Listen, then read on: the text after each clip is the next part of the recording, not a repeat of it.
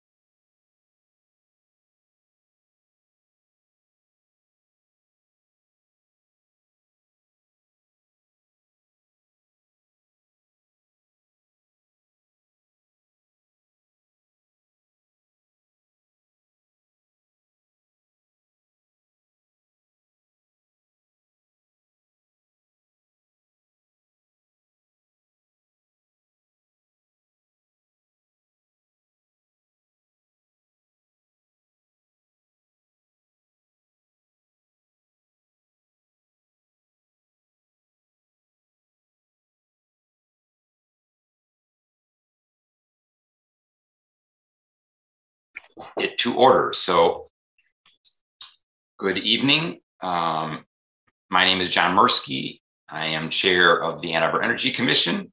And as chair, I'm calling this meeting to order at 6.02 p.m.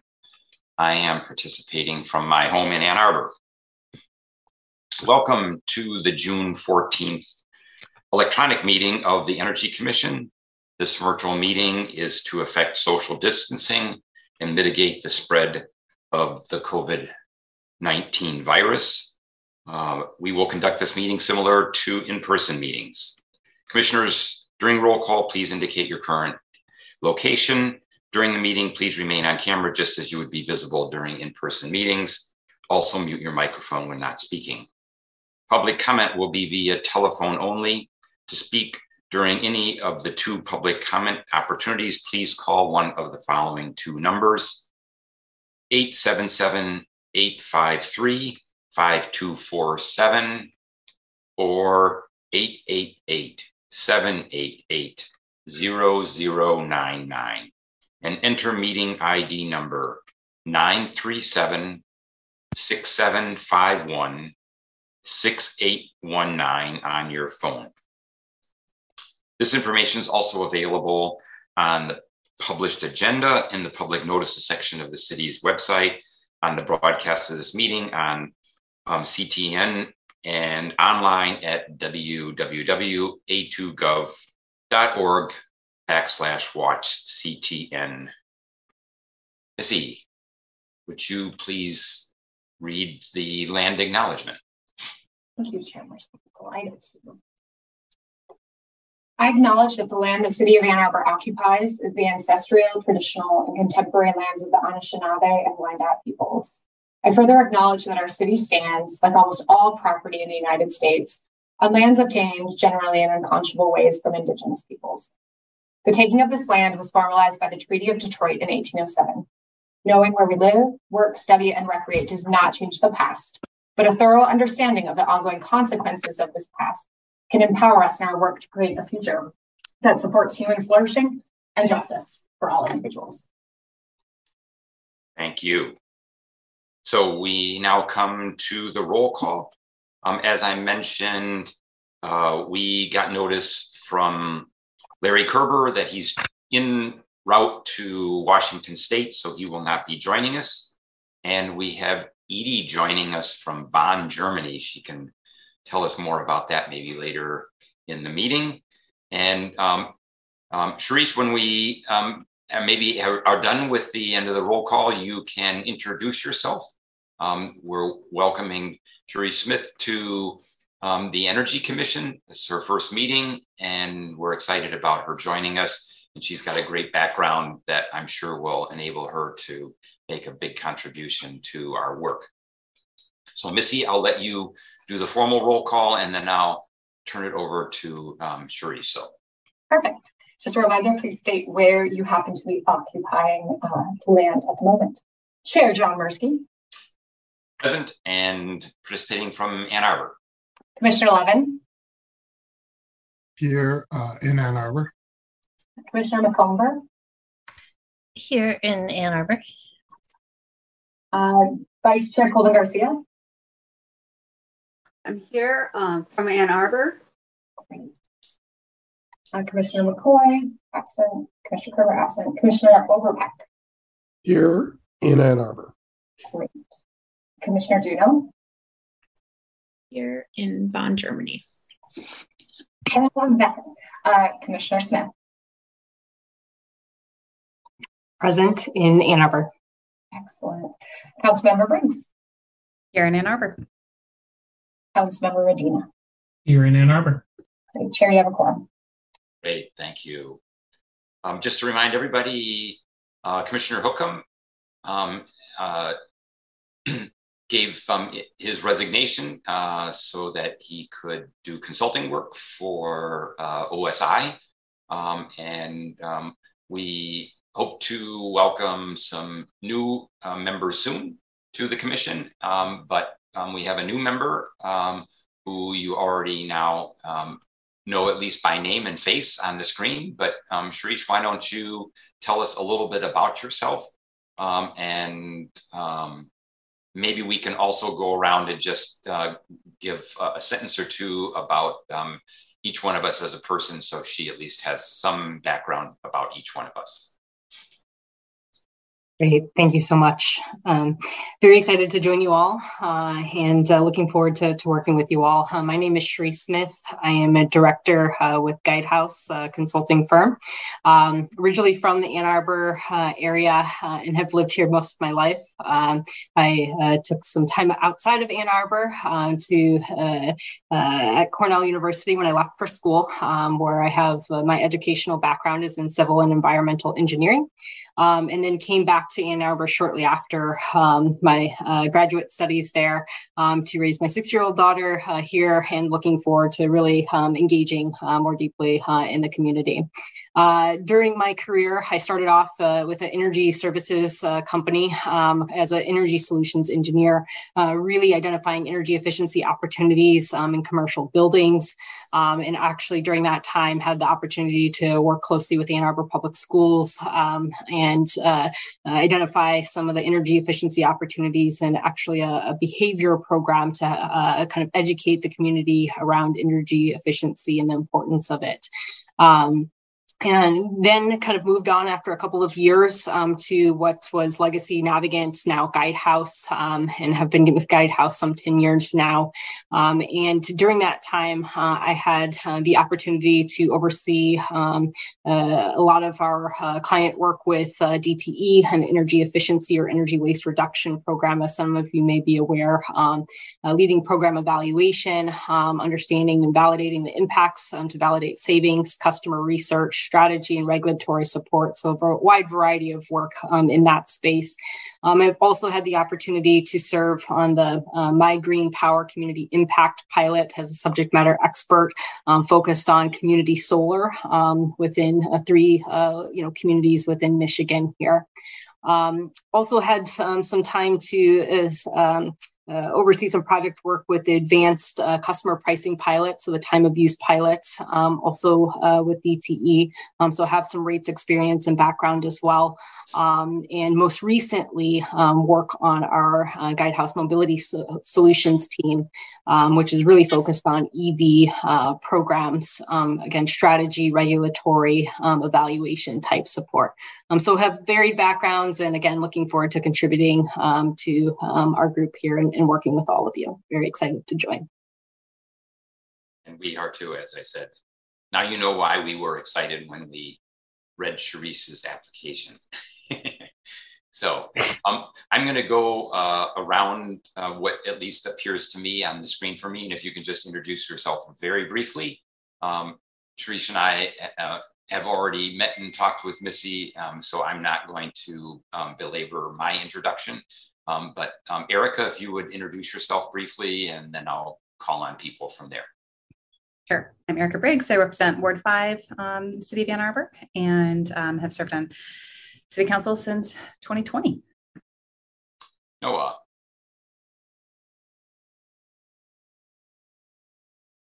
Hi. Excuse me. Uh, welcome uh, to the commission. Uh, I I live on the west side of Ann Arbor, and I have two kids that go to STEAM uh, that are now going into uh, fifth and third grade. And I have went originally came to Ann Arbor uh, to the School of Natural Resources, as it was called at the time, and I also now have a law degree from uh, Lewis and Clark uh, in Portland. Welcome again. Thanks, Noel. Edie. Hi, nice to meet you. Um, my name is Edie Juno. I also came to Ann Arbor to go to formerly SNR, now SEAS, um, for a master's degree in environmental policy and ecology. Um, and I currently work for a nonprofit, the National Wildlife Federation, on forest, climate, and energy issues. Um, so, welcome.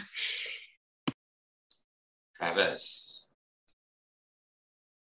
Hi, I'm Travis Radina. I am a, the Ann Arbor City Council member from Ward 3, or one of them. Um, also been on council since 2020, uh, and welcome to the to the board. Look forward to working with you. Hi, Sharice. I'm uh, Jonathan Overpeck, or I go by Peck. And I also came to work at the School of Natural Resources and the Environment, now called SEAS, School for Environment and Sustainability.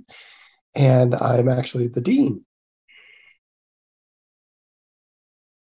Very happy to have such amazing alums. Bridget. Hi, Trish. Welcome to the Energy Commission. Um, I uh, have served on the Park Commission in the past for six years, and I've been on the Energy Commission for a while. I'm the finance director at the Ecology Center, where I've worked for over 20 years. Um, and I happen to have lived in Ithaca in my college days. So it's nice to hear of somebody else who's been to that area. It's amazingly beautiful, really interesting stuff happening in that city still. Um, so, welcome. And then finally, Carlene, and I realized I'm not being very informal and using everybody's first name instead of commissioner and council member, but I think that's okay. Go ahead, Carlene.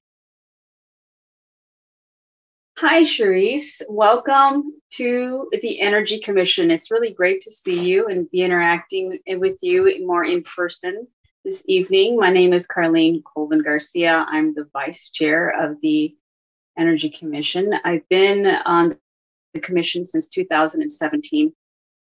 And I've been particularly active with the um, um, transportation electrification endeavor here in the city. Um, I, uh, together with a team of uh, visionaries, co authored the um, Ann Arbor EV Readiness Ordinance uh, that was passed early in 21. And um, I have uh, been very active with the community, with the schools, with education and curriculum development for hands on project based solar power curriculum, um, in particular uh, um, uh, K through eight uh, grade levels. Um, that is right now um, being rolled out at the Ann Arbor STEAM at Northside School. And um, I am right now uh, building my business with EV charging, installation consulting, um, focusing my efforts with multi unit dwellings uh, to support folks, uh, landowners, and tenants to bring EV charging to their um, uh, multi unit housing. And I also am a, a licensed residential builder focusing on green building. So nice to meet you. So that's our team, and welcome to the team. Thank you. Uh, pleasure to meet all of you. Great. And we'll look forward to one of these days meeting um, in person, face to face, and we'll figure out um, how to do that. We might talk about that later in the meeting too. So, um, so um, I'm going to just deviate real quickly because I got a text indicating that the meeting ID number um, wasn't correct. And I've been texting with Missy, and Missy, um, do you have a correct number that we can share with people? Or the, well, the meeting ID is correct uh, is. on Legistar. If anyone goes to the public Legistar site under this meeting, if you use last month's meeting, maybe they're looking at May. It is a different because we had to upgrade the system. But under this one, June 14th, you'll see the same call number and the meeting ID is different. Um, and it is the right idea. I, test, I tested it while you all were introducing yourself. On so on the agenda, it's the same number that I read, which was 937 6751 6819. Is that wrong then? Hold on. Yes. Ah. The agenda listed, here's the meeting ID number. And again, anyone that's on Legistar will see this. The meeting ID is 956 8718 seven six.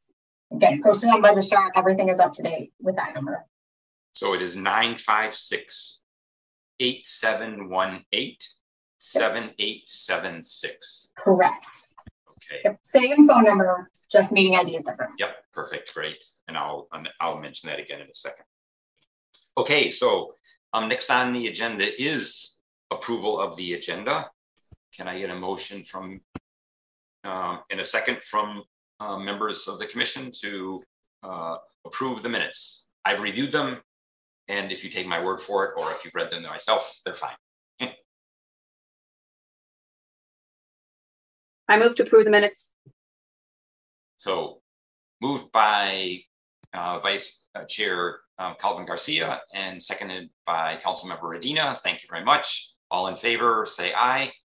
Aye. Aye, raise your hands. Very good. So it passes unanimously. Don't have to ask about nays or abstentions, so we're good to go on the agenda. Um, uh, oh, I was actually talking about the min- minutes. And so first the agenda, that was the agenda actually. Now the minutes, let's approve the minutes. Can we have an approval to approve, or a motion to approve the minutes and a second? Sorry about that. So a motion from Councilmember Radina, a second from uh, Commissioner Juno. All in favor, say aye. Aye. No one's opposed, so it also passes. So now we are at public input, and this is an opportunity for members of the public to speak for up to three minutes. If you are watching on CTN, the numbers are correct. Please call 888 788 0099 or 877 853 5247 and enter meeting ID 956 8718 7876. This information is also displayed on the agenda. Actually, that number is wrong. Don't use that number. Use the number I just read off. And the video feed. City staff will um, call, select callers that have raised their hand one by one using the last three digits of your phone number. In order to electronically raise your hand to indicate your desire to speak, please press star nine on your phone. You will hear an automated message indicating that the host is allowing you to speak. When speaking, please move to a quiet area, mute any television or background sounds so that we may hear you clearly. And finally, state your name and your address at the beginning of your comments.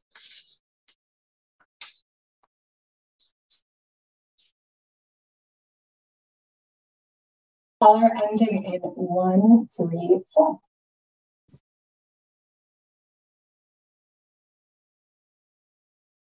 Thank you, Dr. Stelton, Chair and for the uh, corrected meeting ID number. Ken Garber, 28 Haverhill Court. I really look forward to tonight's A2ZERO talk. Uh, the slides show a huge list of accomplishments. Congratulations to city staff. I just have a comment and a question. Strategy 2, Action 1 of the A2ZERO plan says, quote, promote home and business electrification, unquote, and assumes that, quote, all new residential and commercial buildings are designed and built to operate without the use of natural gas. I track new building projects that use gas heating. Since June 1st, 2020, the city has approved 487 residential units, 275,000 square feet of new commercial space, and 254,000 square feet of hotel space, all of which burn gas. I'm not counting the few all electric projects. Using standard estimates for gas emissions per building type, and a conversion factor that takes into account upstream emissions, I calculate that together, these projects will produce 14,100 metric ton CO2 equivalent emissions per year. There will be some gains from reduced commuter miles, but it's a small fraction. For context, uh, you will hear tonight about the 3 megawatts of new solar from the Solarize program and the 4 megawatts scheduled for city facilities. Great numbers for sure.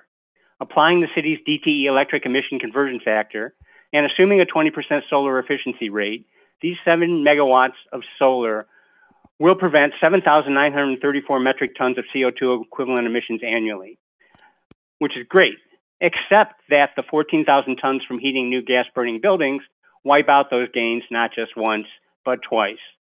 Putting up solar panels is self defeating when we construct buildings that will lock in gas emissions for the next half century.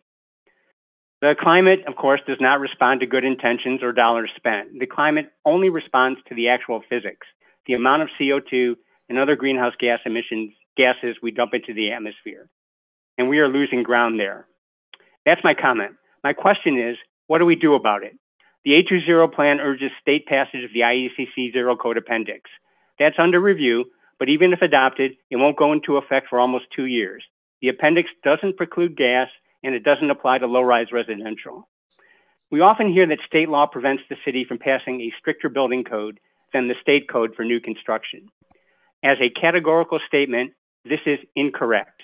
There is no clarity in state law on this question. I think we should move forward with a natural gas ban like others have done, most recently New York City. Michigan is a strong home rule state, and the courts here give cities wide deference in such cases. I'm certainly open to other ideas. Anything but the status quo. We need to stop the bleeding and fast. Thank you. And thank you. And that is all, Chair Marcy. That's all. Okay. Very good. So we can then uh, get directly into the heart of the agenda. And the first uh, major topic is a, an update on Washtenaw County Climate Action Planning. And Missy, I can see that uh, elevated Matt Naud. Um, Matt, we're going to let you uh, introduce yourself. You are well known to most of us, but there may be a few of uh, us that don't you uh, know you. And also, um, Andrew DeLu, thanks for joining us as well. Um, and uh, like I said, we'll let the two of you uh, introduce yourselves and play team tag on, on your presentation. Well, maybe I'll start and let Andrew go because I'm going to be moral support uh, and jump in when he needs me. Uh, Andrew's been a great client and uh, awesome leader in this space. And I think this is the second of three evening meetings with Ypsi, Ann Arbor, and Saline's various commissions. So um, for those of you that don't know me, I'm Matt Naud. I live in Ann Arbor on the west side. See my council member, and so I'm waving hi. Um, and uh, I've lived in Ann Arbor since 95. Uh, I was the environmental coordinator for the city since 2001 to 2018 and uh, had an opportunity to retire early, but I joke that I still had a very expensive daughter at the University of Champaign-Urbana who did just graduate this year. So, um, so I've been consulting, doing a lot of work with a local firm called Resource Recycling Systems, uh, doing work for the state of Michigan and with um, a really good team, including Elevate Energy, uh, Chip Smith with Wade Trim, EcoWorks, uh, Beth Gibbons, uh, you know, nationally recognized adaptation expert. Uh, who am I forgetting? Oh, uh, CNT in Chicago with Elevate. Um, we are working on the Washtenaw County climate plan, and it's called Resilient Washtenaw. And so that's me, and uh, happy to be a resource if anything else comes up. But uh, I'm going to pass it on to Andrew and let him uh, share with you where we are. Thank you, Matt. Uh, good evening, everyone. My name is Andrew DeLu. I am the Director of Strategic Planning for Washtenaw County. I'm coming to you from Western County. Uh, we've got some broadband challenges here. So if I happen to sputter a little bit, great me. Um, so I'm really excited to be here and speaking with all of you. Certainly, you know, the city's work and climate action is the city uh, amount of support. Both Missy in particular, as well as the other folks in OSI, as we've worked to develop our plan. Uh, and so I'm excited to talk to you tonight about what the county's plan like. It's still formative. Um, kind of the, the end goal process is to go back to our board of commissioners by the end of the year um, and we think we've got a pretty good at this point. Certainly, there's a lot of work to, to do. Uh, tonight, I'm looking just to tell you about our project, uh, the scope and the, the shape of that project. Uh, we've recently released our draft project framework. Uh, that framework is structured similarly to other climate action plans, but I think there's some some things that will be in Washtenaw County just because of the, the space and the communities that we cover. Uh, and then finally, would love to hear from all of you, um, either tonight or at some future date, in terms of you know what what else we need to do.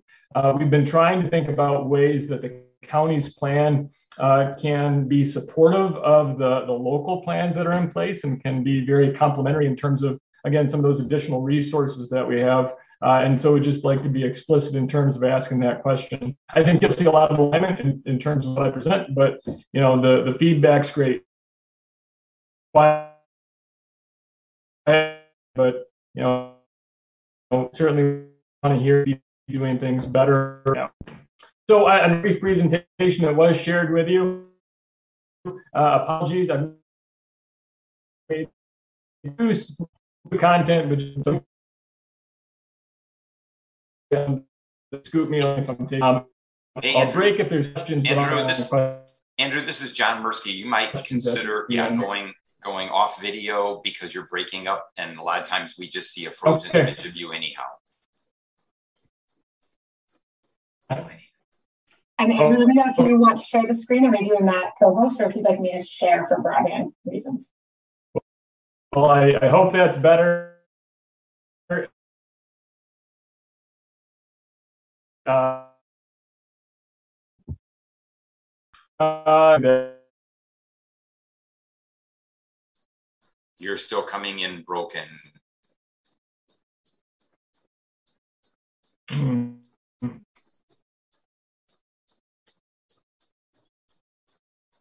um, is that any better? Your, your, uh, um, audio is good. Yep. Okay.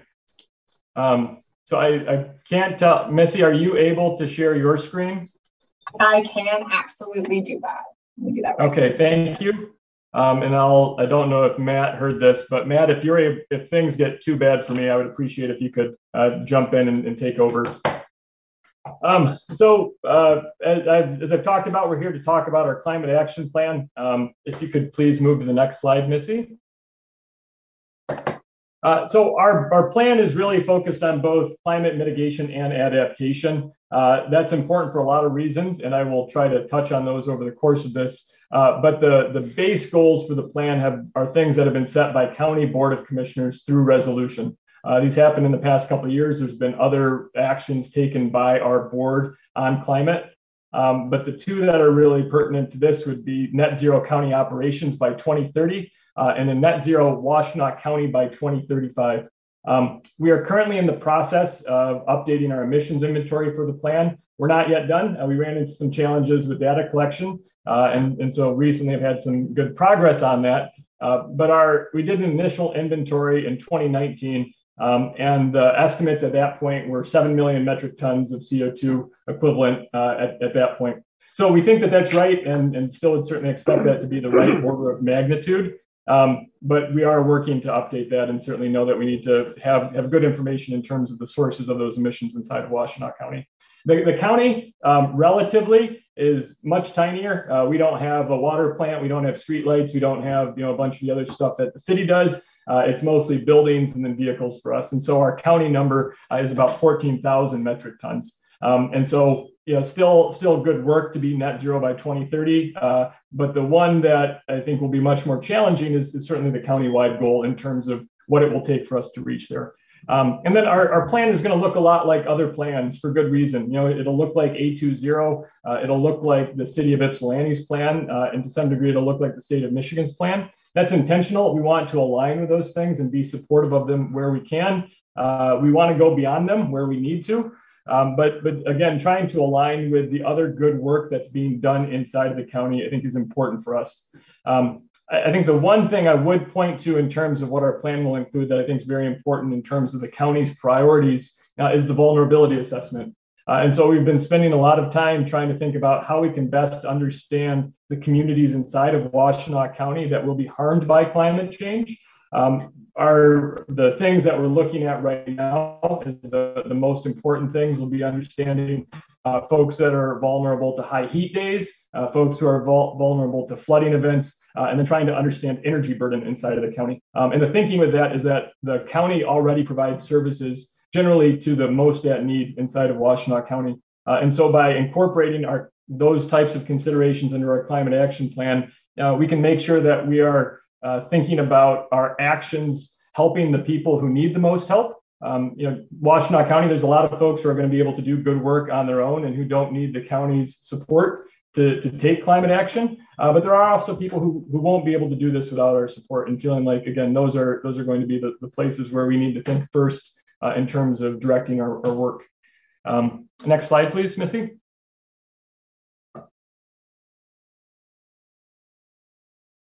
Uh, so generally, we're doing this uh, because it's a good government thing. Uh, you know, we think that government can play a role in addressing big social issues, uh, and so you know that's that's why the county's involved in this work.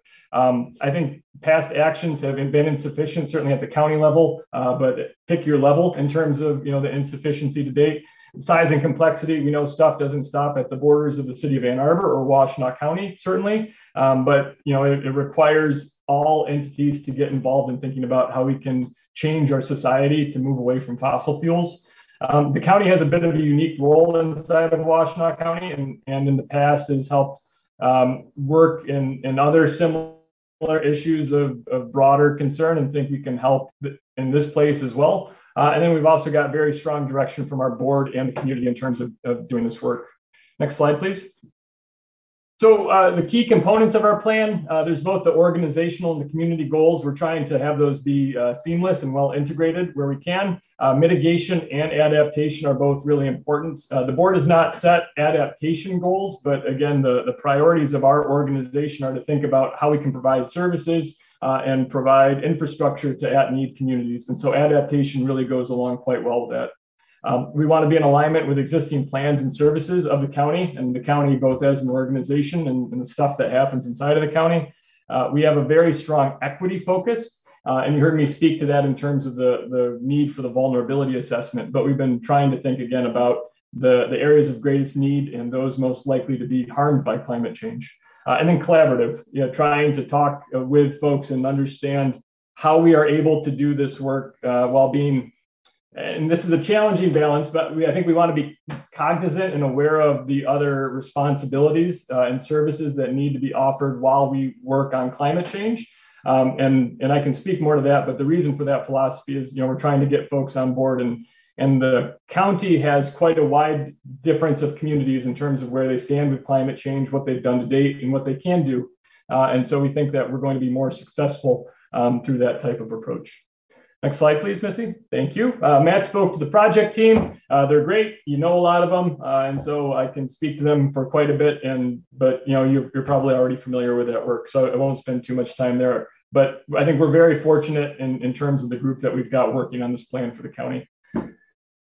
Um, so in terms of engagement, uh, lots and lots and lots of engagement. It's probably never enough, but you know we need to keep on putting putting time and effort into talking to people about our plan, understanding what they are concerned about uh, as a means of making sure that we're addressing the right things inside of our plan.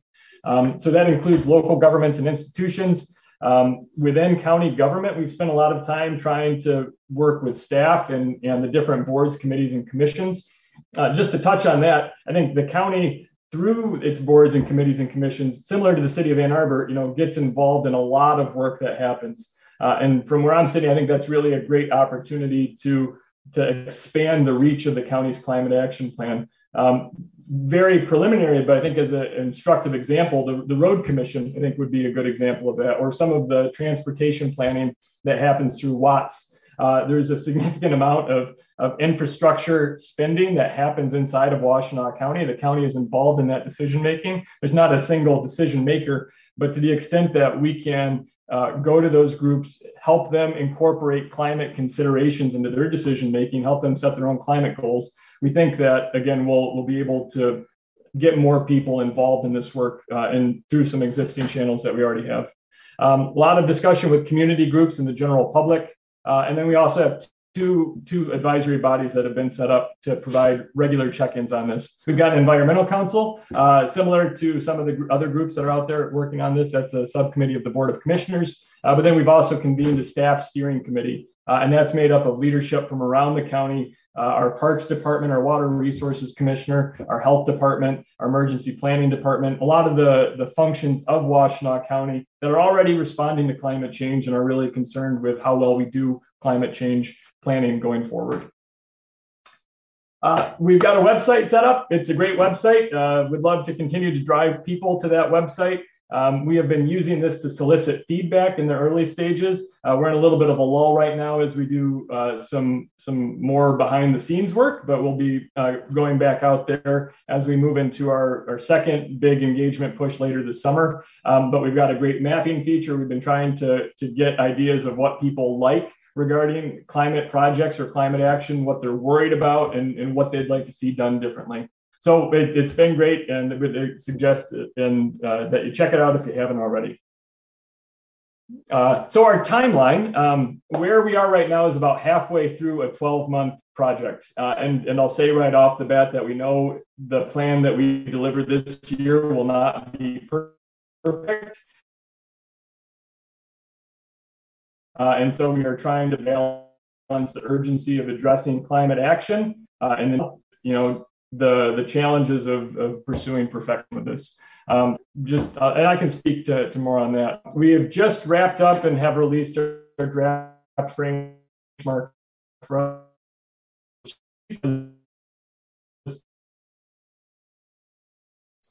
We're losing you, Andrew. A complimentary set of priorities. Okay, Matt, Matt, can you? Happy to jump in. Okay, thank you. I think where Andrew was was, and if you go to the Resilient Washtenaw website, there's a um, a version of this um, slide deck with the uh, strategies and priorities uh, that strategies and principles that the county is starting to focus on. Um, so I think Andrew was just running through this timeline in a perfect world. Um, it did take a long time. We didn't get energy data from DTE until last week, and I think that's seven months of uh, waiting. But we did get it, and we did get it at the zip code level. So we've got a little more granularity than we expected. So Hank and Elevate are working on that. Um, so we're hoping to have a draft version of this uh, ready for public review comment in August with the idea that we would have a working session with the Board of Commissioners in September uh, so that they could hold uh, at one of their meetings in October, have the plan be on the agenda uh, with a hope that in November it would get approved. Uh, so we'd be looking for any of your thoughts, either formally as a commission, because um, you get to make recommendations to Ann Arbor City Council, uh, or individually. So I've told people feel free to give us good ideas offline and unattributed, and we'll get them in the mix. Um, next slide. So uh, there are seven strategies, and the way we've thought about these are just how do you organize the county's climate story? And the actions are going to be the important part. Uh, currently, we're thinking about organizing them around seven key areas. Uh, what's different about the county is public health is one of their main uh, service areas. So, health is front and center in that work. Uh, currently, talking about energy transition, and we have some language associated with each of these that you can read on the website or in the in a, if Missy shares this slide deck. Um, we think infrastructure investments uh, is going to be really important. Water Resources Commissioner, flooding, that county-wide stormwater work. Um, currently thinking about uh, the kind of recycling waste world is circular economy. Uh, and how do we really grow that circular economy here in Washtenaw County? Uh, mobility and access, uh, got to reduce transportation emissions, get people out of their vehicles, uh, give people the modes of transportation that they're seeking. Um, and then again, what's different about the county is uh, working farms and natural areas, and how do how do those fit as you think about climate change? State of Michigan climate plan um, came out with a 30 by 30 goal, preserve 30% of the land by 2030. Currently, we're thinking about how does the county fit in that? Um, how would you balance that preservation around working farms versus natural areas? Is there an intersection with could you preserve land, put solar on it, suboptimal ag land, uh, put solar on it, and then put lots of compost and grazing, and then 30 years from now, turn that back into much more optimal ag land. So kind of some interesting thoughts in that area. Um, so those are the strategies, how we're organizing the big ideas in the plan and starting to build the actions that go within. And a lot of those are pretty well known. You know, we need to do energy efficiency and electrify everything. And I think the key question for the county is what's really in the county's wheelhouse that they can help with directly and then how do they again, the unique part of the county, and I think if Andrew didn't mention it, I think this is the first county climate plan in the state of Michigan.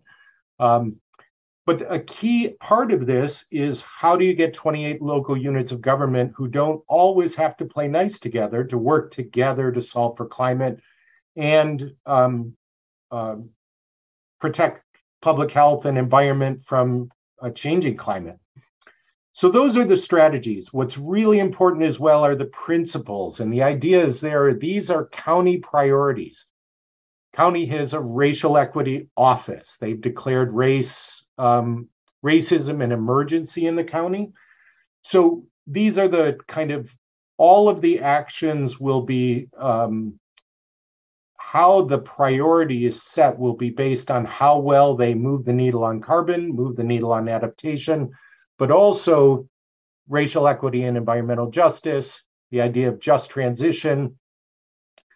How do we, there's real opportunities to create good jobs if we do this right. Uh, resilient economy. Again, there's an economic development opportunity by keeping money that was going to ship coal into Michigan and keeping that here in Washtenaw County. Um, again, health fits in both of these categories because many of these actions are going to have a public health benefit. Uh, again, because of the county's convening role, what are the roles of the NGOs, the partners, the local governments in kind of helping work together on this? Uh, a lot of this is uh, looking at opportunities to scale the good work that's already going on at the local units. Um, and how do we kind of work together and do that countywide? Uh, communication, transparent engagement. Um, and so for each of those strategies, we're really trying to focus on just big five, 10 actions in each of those categories. We're hoping not to make this a 150 page plan, but really focus on those high level, move the needle actions. Lots of other work that's going to go on through the years and low hanging fruit, but that's the idea of where we are right now. Next slide, Missy.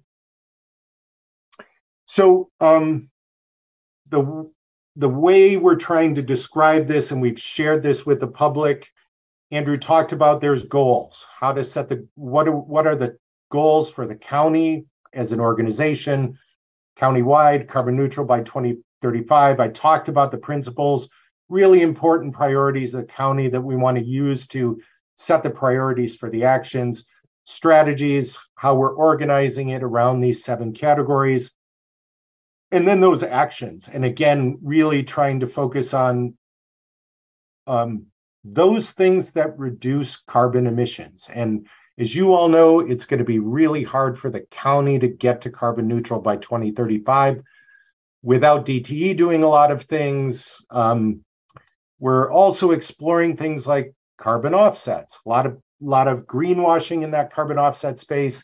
And we've gotten some good feedback that you know, we got to be careful about those, but there's a lot of good work on uh, land preservation, kind of taking suboptimal ag land, using it for pollinators. There's a great guy at Michigan State that's doing national work for USDA and how do you pay people to do that. Um, so I think it's one of those things that we're probably not going to solve it by the end of this planning process, but um, I think a county local carbon offset program would be a really interesting thing for the community to build. Next slide. So I think I'm not going to go through all these words. Missy can share these slides. This is some of the language, and we would welcome somebody who says, hey, I think there's a much better way to phrase this, wordsmithing. Um, but these are the phrases we're trying to use to kind of clarify what we're meaning in each of these areas. Next slide. Talked about that. Next slide. And again, Missy's going to share those. This is some of the language we're using associated with each of the strategies. So again, please take a minute and read that. Um, next slide. So once we get these actions, and we have a couple of events coming up where I forget whether Andrew mentioned, but for each of the strategies, seven areas, we invited um, county staff from cross departments to work together and start talking about what are you doing already? What could you do if you could scale it with more money and resources? What are some big windows of opportunity? Are you building a new building that could be, you know, we heard it from one of the commenters, all electric. Um, and one of the county buildings, new parks at Staebler, is all electric. Um, so, how are we going to um, use these um, uh, different criteria to set those priorities? So, next slide. Uh, we talked about this a little bit. Um, Board of Commissioners ideally will approve this in November. What we didn't mention is a separate piece of our work is recommendations on staffing. What kind of staffing should the county be looking at? Because someone needs to own this work into the future. Um, funding and financing the program. Um, there's some models for ways local governments work together around climate. And there's some communities that have been at this collaborative working for 10 years. And what are those models that Washtenaw County might look at? Um, how does the county plan fit between the state plan and A2ZERO, the IPCEI work, things like that? We talked about coordination with local governments. Next slide. So with that, and Andrew, if you can, you've got bandwidth, you can fill in what I missed, but resilientwashtenaw.org is our website. And I've got one more thing to add. Climate at washtenaw.org is a general email, um, but Andrew's email is a great place to send things directly. I do want to add that, you know, uh, uh, an opportunities come up where Ann Arbor Township has decided to go out and explore climate planning. They put out an RFP. Um, and what ultimately happened is they're going to work with the county so that their plan aligns with the county framework, that the kind of plan that's developed will really be a set of actions and implementation that really fit the township's needs. Um, and so that process will be just behind the county process, which is good but it also gives us a, a potential model for how some of the other local units of government in the county might work on their own more granular planning around climate adaptation, but do it in a way that aligns with this broader county umbrella. Um, so, uh, really, kudos to Ann Arbor Township for one, deciding to work on this, but also deciding to work on it in a way that um, is more likely to align well with the county's project. Andrew, so I, um, this is Andrew again. I hope I'm coming through clearer now. Uh, glad, glad to see the nods. Thank you, Matt. Um, I, I, think Matt touched on, on all of it. I think just the, the points that I'd really like to reiterate um, would be trying to align with other plans. I think there's a lot of good work that's already happening inside of the county. Uh, the county doesn't want to do recreate new stuff that's already working well, right? Uh, and so to the extent that we can look to other folks and help support things that are going well, I think is going to be a key strategy for us. Um, and certainly there's a lot to, to look to in what's happening in the city of Ann Arbor. I'm glad that this presentation is happening before Missy's update because it'd be a really hard thing to follow in terms of all the work that the city's uh, re- reporting on and, and what's happened over the past year. But I say that in terms of, you know, there's again, there's a lot of good work that is happening across the county, and, and not only with Ann Arbor. And, and so I think to the extent that the county can, um, you know, help support those things is a, a, really a really key part of how we're trying to approach this work. Thank you, gentlemen. I'd like to open things up now for uh, questions and discussion if appropriate. Does anybody have any questions or comments? Go ahead, Commissioner McCumber. Um, thank you, Matt and Andrew. It's nice to see the language about um, justice and equity. Um, I'm curious to know, as part of this planning process, if um, community members, particularly um, vulnerable communities of vulnerable communities, are being involved in the planning process? Yes. Yes, they are. I think you know we're not done with that, but we've been trying to focus our outreach and engagement. I think um, it's been easy for us to talk to a lot of groups that are already doing this work, and you know, uh, people have been calling us up, and we're certainly happy to talk to them. Um, but I think in, in, terms of the quality of the plan uh, and our ability to meet the goals that we've just discussed, uh, we, we need to talk to those groups. Um, and, and so those groups, I, I, there's a lot of them in the Eastern County, and perhaps the Eastern County comes to mind first, but not exclusively. Uh, a lot of parts of the rural county uh, have different challenges as, vulnerable communities. Those things look different when you think about what those might mean with climate change. Um, but but again, we're really trying to to put a lot of extra additional effort into to reaching out to those vulnerable communities. Um, we've got a good sense of, of, where those folks are. The county already has an opportunity index tool that we use in, in policy development and program considerations.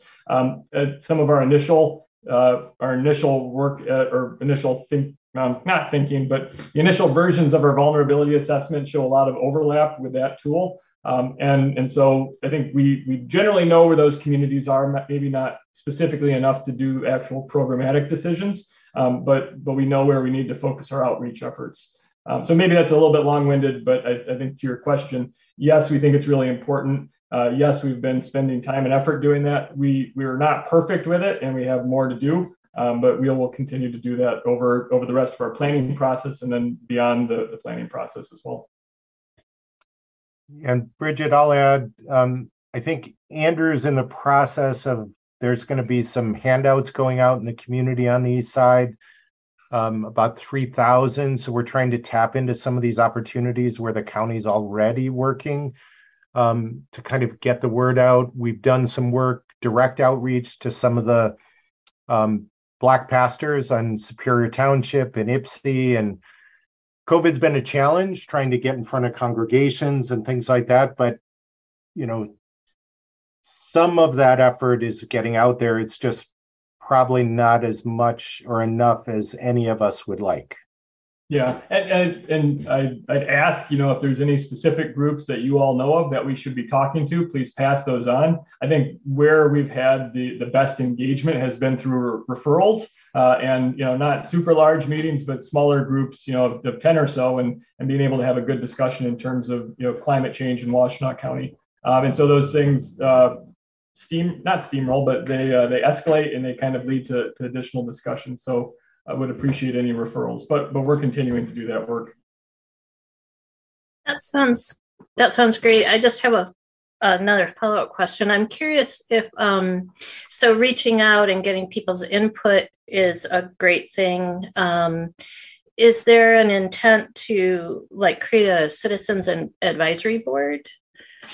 Um, yeah, that that's the role that our environmental council is playing right now. Uh, that that group uh, was called or convened to help uh, direct the county's work on sustainability and the climate action plan. Uh, and so we're we're looking to them to do that. That's a public group. They meet the fourth Tuesday of the month.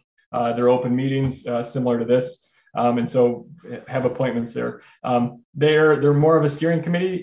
they, they don't do the actual outreach work, but that's the, the main channel we have through that, plus a whole bunch of direct direct input mechanisms for the public. Mm-hmm. And are there records? Is that uh, is there good representation from the, some of the vulnerable communities on that? Uh, yes, I, I mean I think probably not not. I can send you the list and you can make your own determination on that. I think we, we've got a lot, bunch of folks from around the county. Um, it's primarily based on, uh, you know, um, background experience in terms of why they're seated on that group. Um, so it's not a geographic determination, but it is made up of, of people from around the county. Thanks.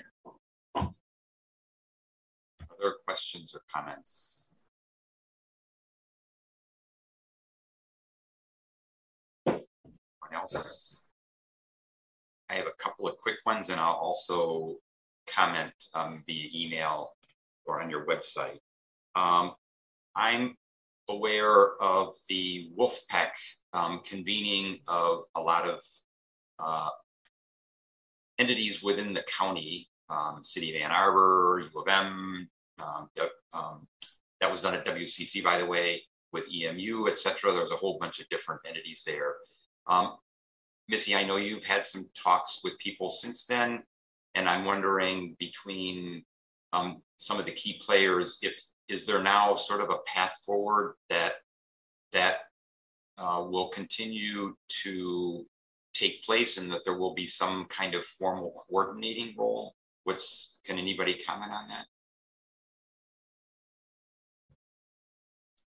Um, so I'll, I, I can, and I, I wouldn't want to speak for Missy, um, but I, I, think what I'll say is it's been clear to the county that there's uh, there's utility and, and having a coordinated voice uh, from Washtenaw County when we talk about legislative changes in Lansing, uh, being able to speak to possibly pursue outside funding. Um, I think that's that's been as we've worked through this, you know, the discussion that Matt referenced with Ann Arbor Township, you know, folk, folks are looking to not want to replicate this work because, you know, there's a lot of work to be done and, and replication doesn't make a lot of sense in terms of how we spend our time.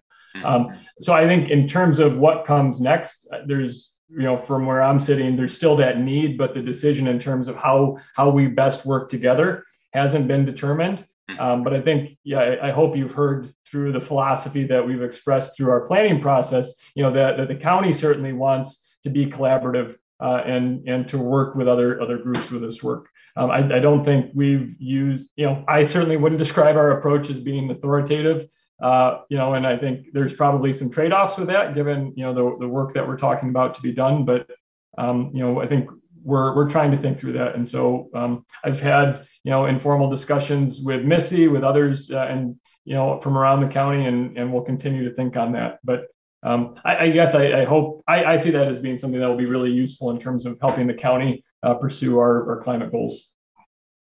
Okay, and the one other main question or comment, I guess, question that I had is with regards to financing. Matt mentioned it briefly, um, but um, financing is so important to a plan. I'm wondering if that's going to be a core element of the plan, or if the intent is to uh, similar to frankly what Ann Arbor did and to some degree what U of M did is develop um, a plan with strategies, actions, recommendations, whatever you want to call them, and then deal with the financing after that has been digested, if you will, by residents and by leaders in the county. How, what's your thinking on that, or have you even developed? Yeah, I, I think it's going to be both you know, our, our board set the goals very clearly, uh, and they said, give us a plan that meets these goals. Mm-hmm. Um, and so I, I, think we've got good benchmarks from inside of the county in terms of what it will take uh, regarding money to meet those goals.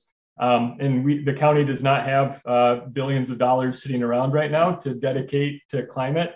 Um, so I, I, think we, we certainly need to give a, an idea of the magnitude of the costs involved with this.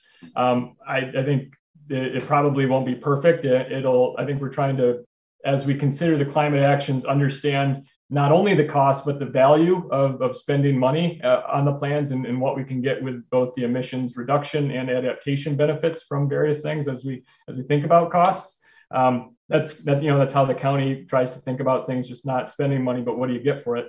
Uh, so um, I say that and that we we need to include money, uh, but we will not have all the money day one and that you know the the the way in which we do this plan is going to require investment over time for the life of and beyond the plan. Um, as a practical matter, we're also trying to think about, or I'm trying to think about the existing spending that already happens inside of the county, both both things where the county board of commissioners directly controls the budget, but other things uh, again like transportation spending that happens inside of Washtenaw County, infrastructure spending that might be coming to Washtenaw County, and thinking about how we can use our participation in those decision making processes to alter the outcomes. Um, knowing that, you know, again, getting um, getting a dedicated pot of money is something that uh, will be very challenging and will take time. Um, so, so trying to think about all of the the funding and financing options that we will have uh, as as a means of doing this. And, and I think just to touch on that again, uh, or maybe take a different approach. Really, the, the county is trying to approach this in a very comprehensive manner, right? And we're already spending money on parks and natural areas preservation. Those things do a lot of climate benefits. We haven't necessarily quantified them as a climate uh, climate action previously, but but we're already spending money in doing that stuff. And so I think it's quite feasible for us to to measure those things and to say what's the value we get for that. Uh, and and I think we can then look to those funds through that lens and, and give us uh, a bit of a starting point as we talk about the resources needed to, to do this. Great. I'm going to add Two two minutes. Go things ahead, re- Matt. Matt. just real quick. Um, Remy Long, who's now a city employee, has been using a tool that I believe was developed by SEAS students, um, looking at the stored carbon in some of the land that's preserved. And it's been great. We're going to try and see whether that's something we can just start looking at what's the order of magnitude of stored carbon in the preserved land. And that's the forested land. Ag's going to be a little different. Um, Overpeck, if you have any students, because what we're hearing is it does the stored carbon, but it hasn't, it's not looking forward as to the ongoing sequestration potential. Um, so that's one of the things we've been talking with. The nice thing is we've shared that work with the state of Michigan because in the Michigan Healthy Climate Plan, I think it was a little more back of the envelope. And so they're interested in taking that tool and maybe seeing how they can use that as the state thinks about the healthy climate plan. The other thing I wanted to add is if you don't know, SEMCOG is doing a GHG emission inventory for all seven counties. Um, so there's again an opportunity to kind of is that going to be a regional scale that we might be able to work together um, across seven counties, not just within one? That's good news. Um, does anybody else want to comment or um, offer up any questions?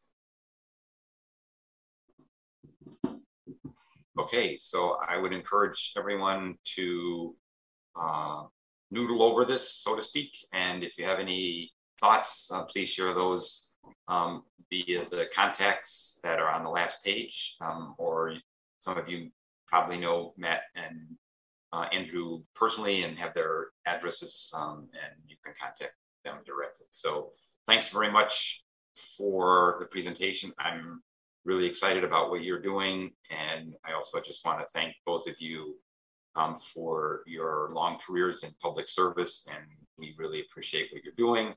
And um, especially now um, directing this on, on climate action at the county level. That's great. So thanks a lot. Thanks for joining us. Yeah, thank you so much for having us. Apologies for the technical difficulty, but glad we could be No here. problem. Happens to all of us, unfortunately. Made it work. All right. So good to see folks and meet the new folks and happy to help as we do this work. And um, Matt and Andrew, of course, you're um, more than welcome to on and uh, listen to the next presentation, which is um, Missy's presentation of A2ZERO at 2. At two, I know it's crazy. I'm gonna see if someone is free that I'd like to introduce you to, and he may not be.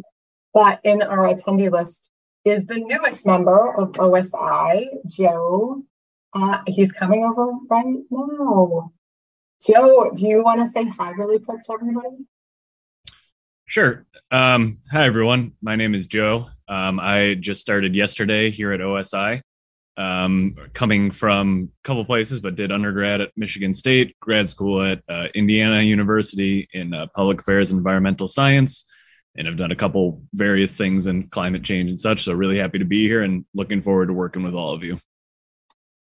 Good to meet you, Joe. right to work, night two, like day two. We're, doing a night meeting. So, Joe, thanks so much for joining us. We're glad to have you.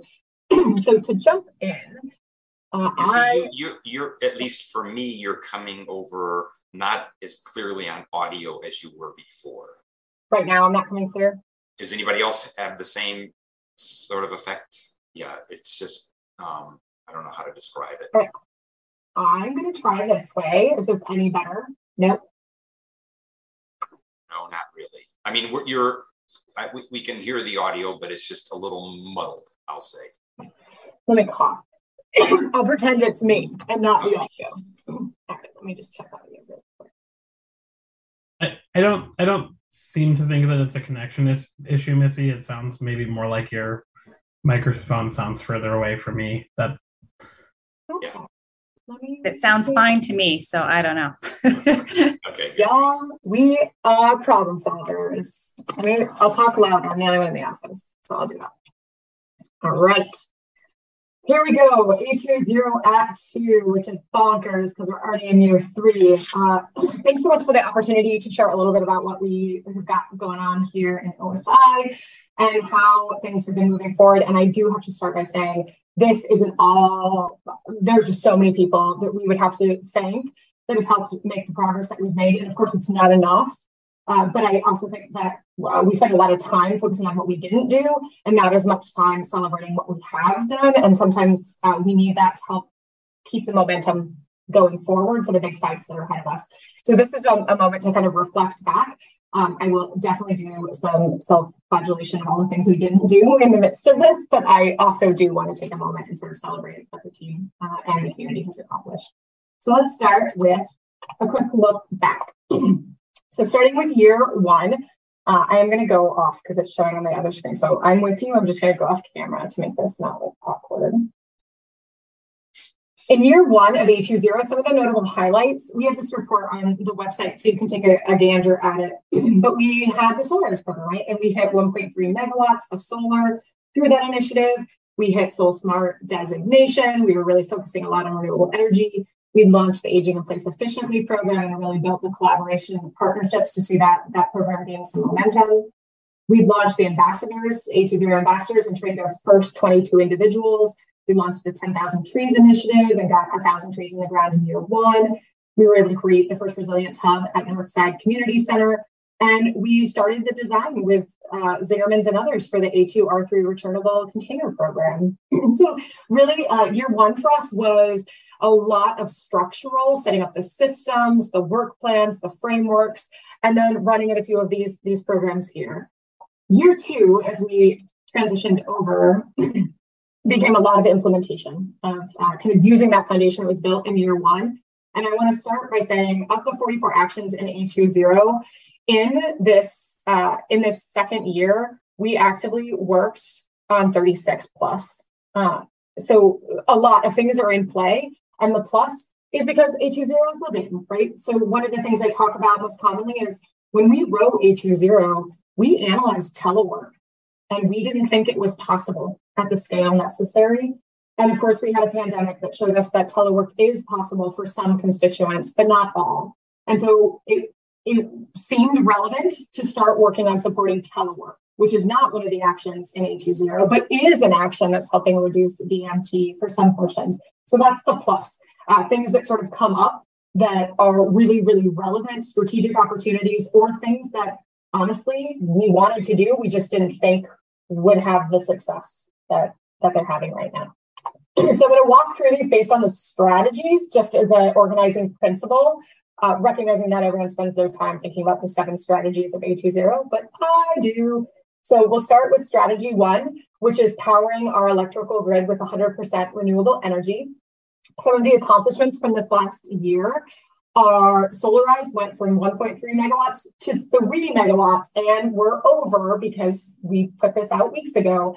Uh, it's really, really exciting to see how that program, the behavioral science behind it, is spreading. Uh, we also have a map that I just saw today for the first time showing how it actually works in neighborhoods and how solar clusters through the program. So we'll be sharing that. Uh, I'll be sharing that kind of as we're going into year three, some of the visualizations and reporting that we're hoping to get in place. Uh, we also started conversations for the commercial side of the Solarize program. To date, it's been residential focused. We know we're missing an opportunity in the commercial sector, but we also know commercial roofs look very different. Washtenaw Dairy's roof is different than the YMCA's roof, which is different than Grizzly Peak. Uh, doesn't mean there's not opportunities, but we want to really work with those entities to figure out what this can look like. So Julie is on uh, the commercialized, uh, the, the commercial side of this program with Jan Culbertson at the 2030 district.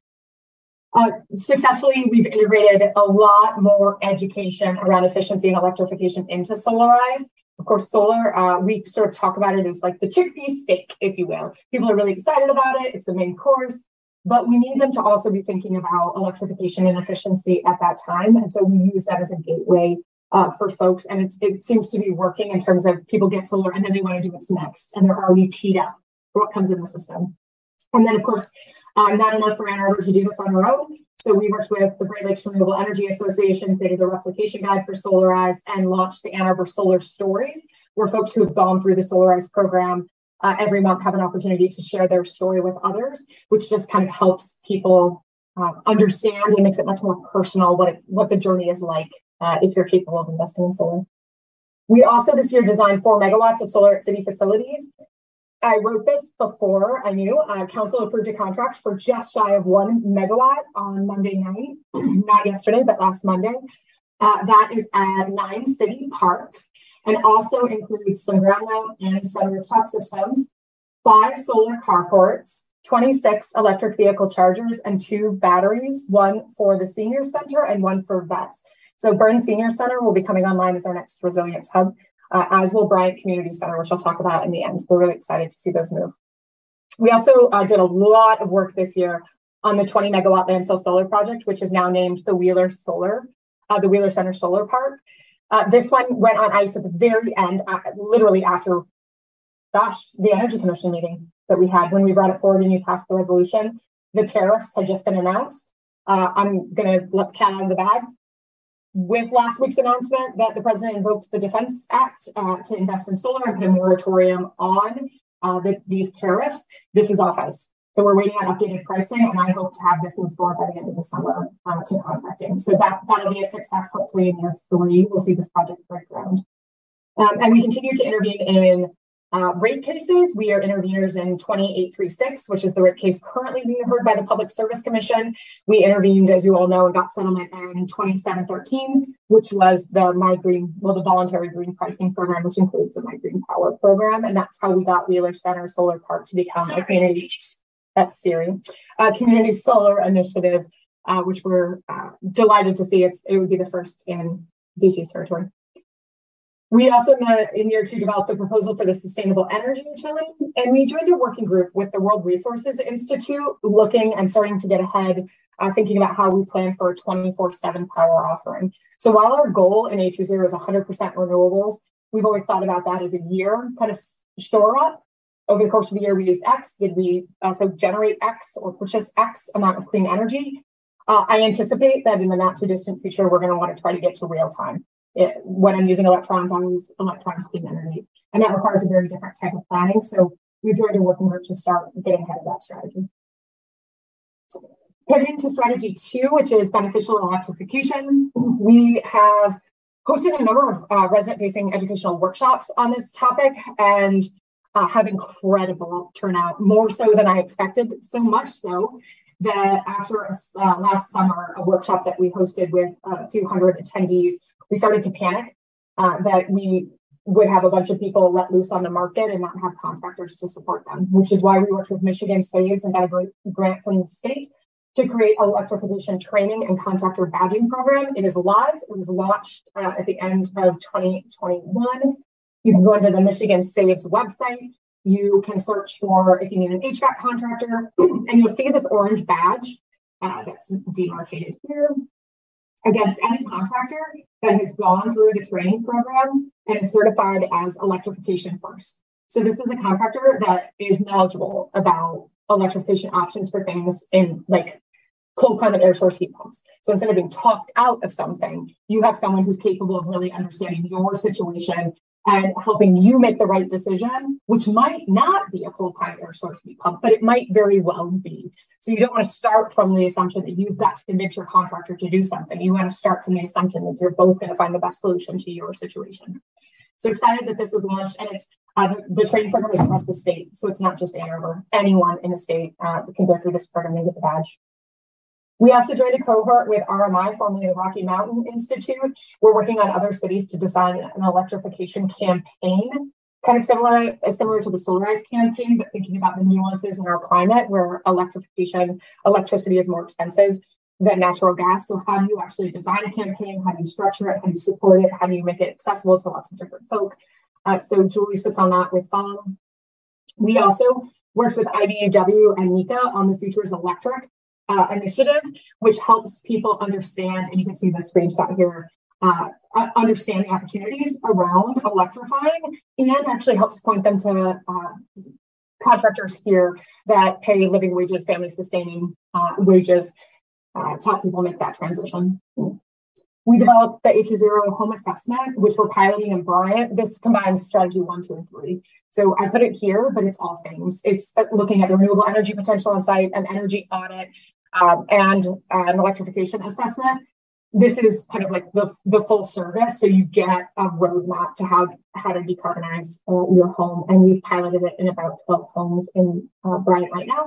The goal is to pilot in about 100 uh, so we're actively recruiting more folks into that initiative. We've drafted the Green Rental Housing Initiative, and Zach talked about a number of times to the commission. Had a lot of public engagement and activity on this. Uh, it is with legal for some initial feedback, and I've kept legal very, very busy on something uh, for the last four weeks, so I haven't got any feedback from them. I'm keeping them focused, but uh, this hopefully will will come loose in the next few weeks, and we'll be able to see this move forward in your three. We've been working on many, many elements of the energy concierge, uh, especially more recently the people service portion of this. So we've been talking with folks like EcoWorks and Elevate to actually create um, someone, someone, uh, an actual person that can help folks when they have questions, navigate what to do, help find contractors, find services. Uh, and I'm working on a contract uh, right now to help pilot this initiative. So this might be in year, uh, it straddles year two and three. We've successfully uh, transitioned 20% of the city's fleet to electric. We have our refuse trucks on order. They uh, were ordered quite a while ago. They are back ordered in supply chain issues, but we expect the first one to hit the street sometime this fall, and shortly thereafter, the second uh, to come in uh, to operation. Which I'm I'm really excited to see those big trucks come into the fleet. If you don't know, on July uh, 15th, we have an electrification expo that's happening at the farmers market. This is something that we planned based on public input and excitement around electrification. So we, as of today, have 30 vendors signed up to come and talk, uh, bring equipment, show people the benefit of electrification, uh, kind of we'll let people interact with appliances. It's for renters, it's for homeowners, it's for businesses. Anyone can come uh, and enjoy some time learning about electrification and actually engaging with folks who can help make that happen. We installed uh, 40 dual port chargers in DDA garages. That's 80 additional chargers. Uh, and not 40, that would be incorrect. That's a typo. We have four fast chargers at City Hall. 40 would be insane. I would single handedly have blown up the MISO grid. Uh, so I'm not, not going to do that. and, you know, this is a small one, but a really significant one. We updated our permitting system across the city. And as we were doing that, we successfully got uh, electrification into the permitting process, which means as people are doing things like installing um, induction stove versus a range or putting in a heat pump, when they have to pull a permit, we're actually getting that information. So we're able to track how many people are transitioning to electric, which is great because without that data, it's sort of hard to know how effective uh, some of our outreach initiatives have been. Strategy three is around energy efficiency. Here we passed Michigan's very first benchmarking ordinance for energy and water, which is super great. The first deadline was June 1st. Um, we have extended the deadline until August 1st because it's the first time, right, that people are reporting. We're learning a lot about the struggles that they're having, and every, so far it's been really successful. And I want to once again do a shout out to the 2030 district who's been helping us with this. Uh, overall, we're really impressed by what we're seeing. People are engaging in the system, um, and it's starting to lead to questions about how folks can reduce their energy consumption, which is the goal. We have completed 19 homes in the Aging in Place Efficiently program.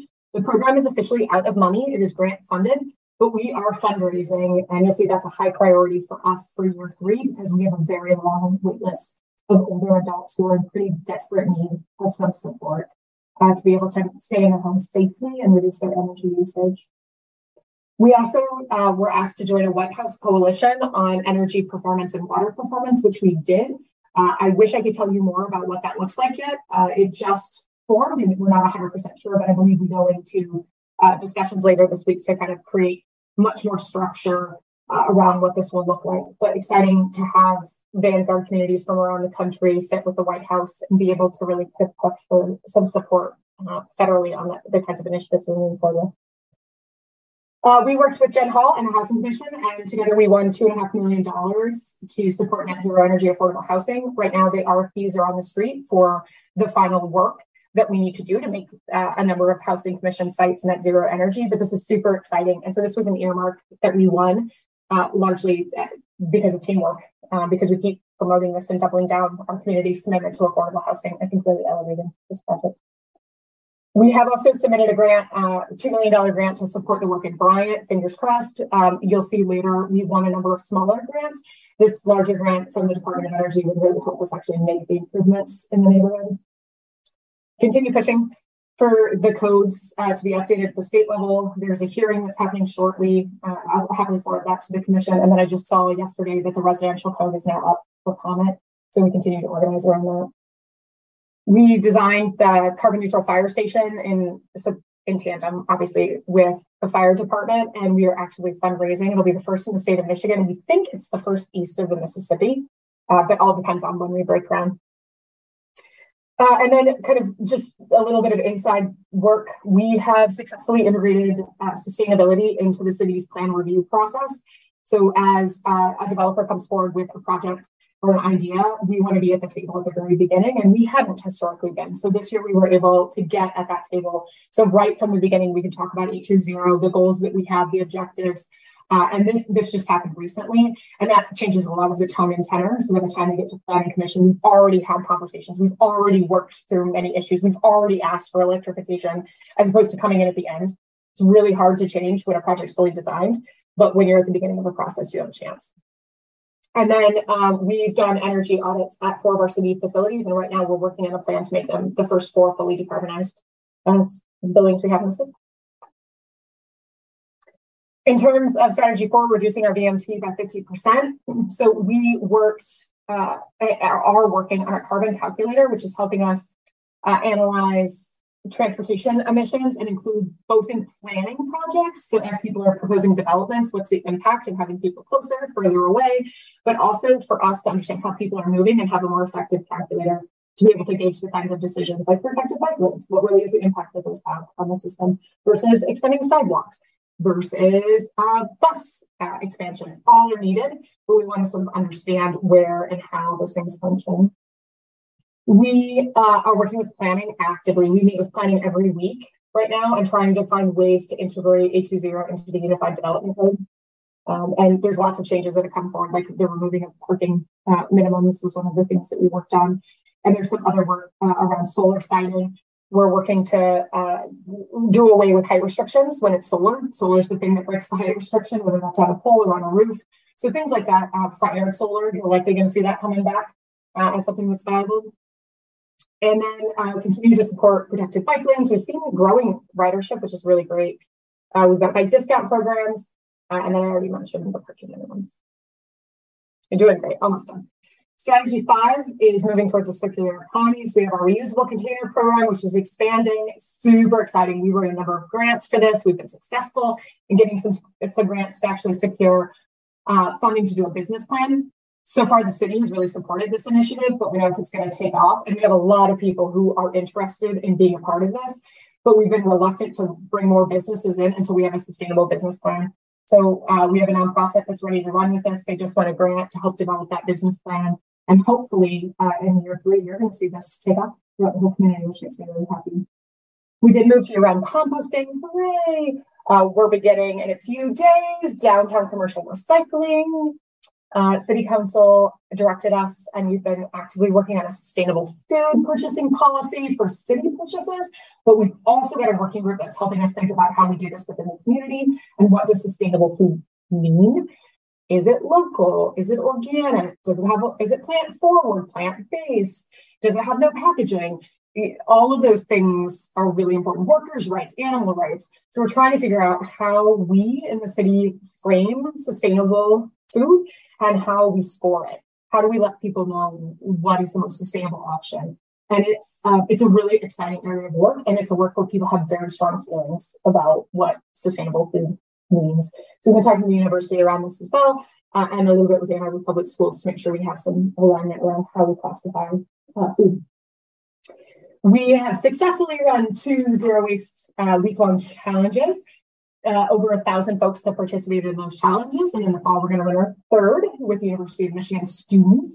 We're going to continue this. It was just wildly successful, super, super fun. Hopefully, you guys participated in them. If not, I can't wait for you to do it. Uh, really really accessible. Um, and then we also are working on a circular economy strategy. So we have a working group and we've been doing a bunch of outreach to different stakeholders to understand who's already operating within the circular economy space. We're doing a map of businesses that are in the circular economy. There's way more than I ever knew existed. And then also try to figure out how we tie all these things together into a more holistic approach uh, to advancing the circular economy. And then uh, just as on the side, we started to really ramp up our work on reducing refrigerants within the system because while there's not a lot, they have extremely high global warming uh, potential. So anything we can do that is really. Strategy six relates to oh my, enhancing the resilience uh, of our community. We have uh, in, we planted 2,500 trees for our free tree giveaway and our community tree plantings, which is just amazing to me. So these are trees on private property um, we also have all of the support. Uh, we've got a support app for folks. We've got education uh, for folk that help make sure that we're not just planting trees, we're maintaining the trees that we're putting in the ground. Uh, staff went through master rain gardener training and we're starting to promote that way more in the community because flooding is getting more intense as we saw by the storms last night. Uh, and so we want to be able to help residents as they're making choices about installing green infrastructure to maintain um, to maintain their site and avoid flooding. We've installed the very first air quality monitors in the city, one in Kerrytown and one in Bryant. There are two more sitting in the office next to me. One is going to go on Main Street and one is going in an Ann Arbor public school so we can monitor idling emissions and identify solutions there. Um, and then we have a goal for many more coming into the system in the coming years.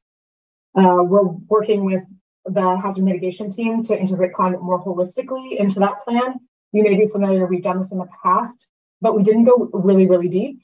And this time it is it is just entrenched in that plan, uh, the impacts of climate change, both directly and indirectly.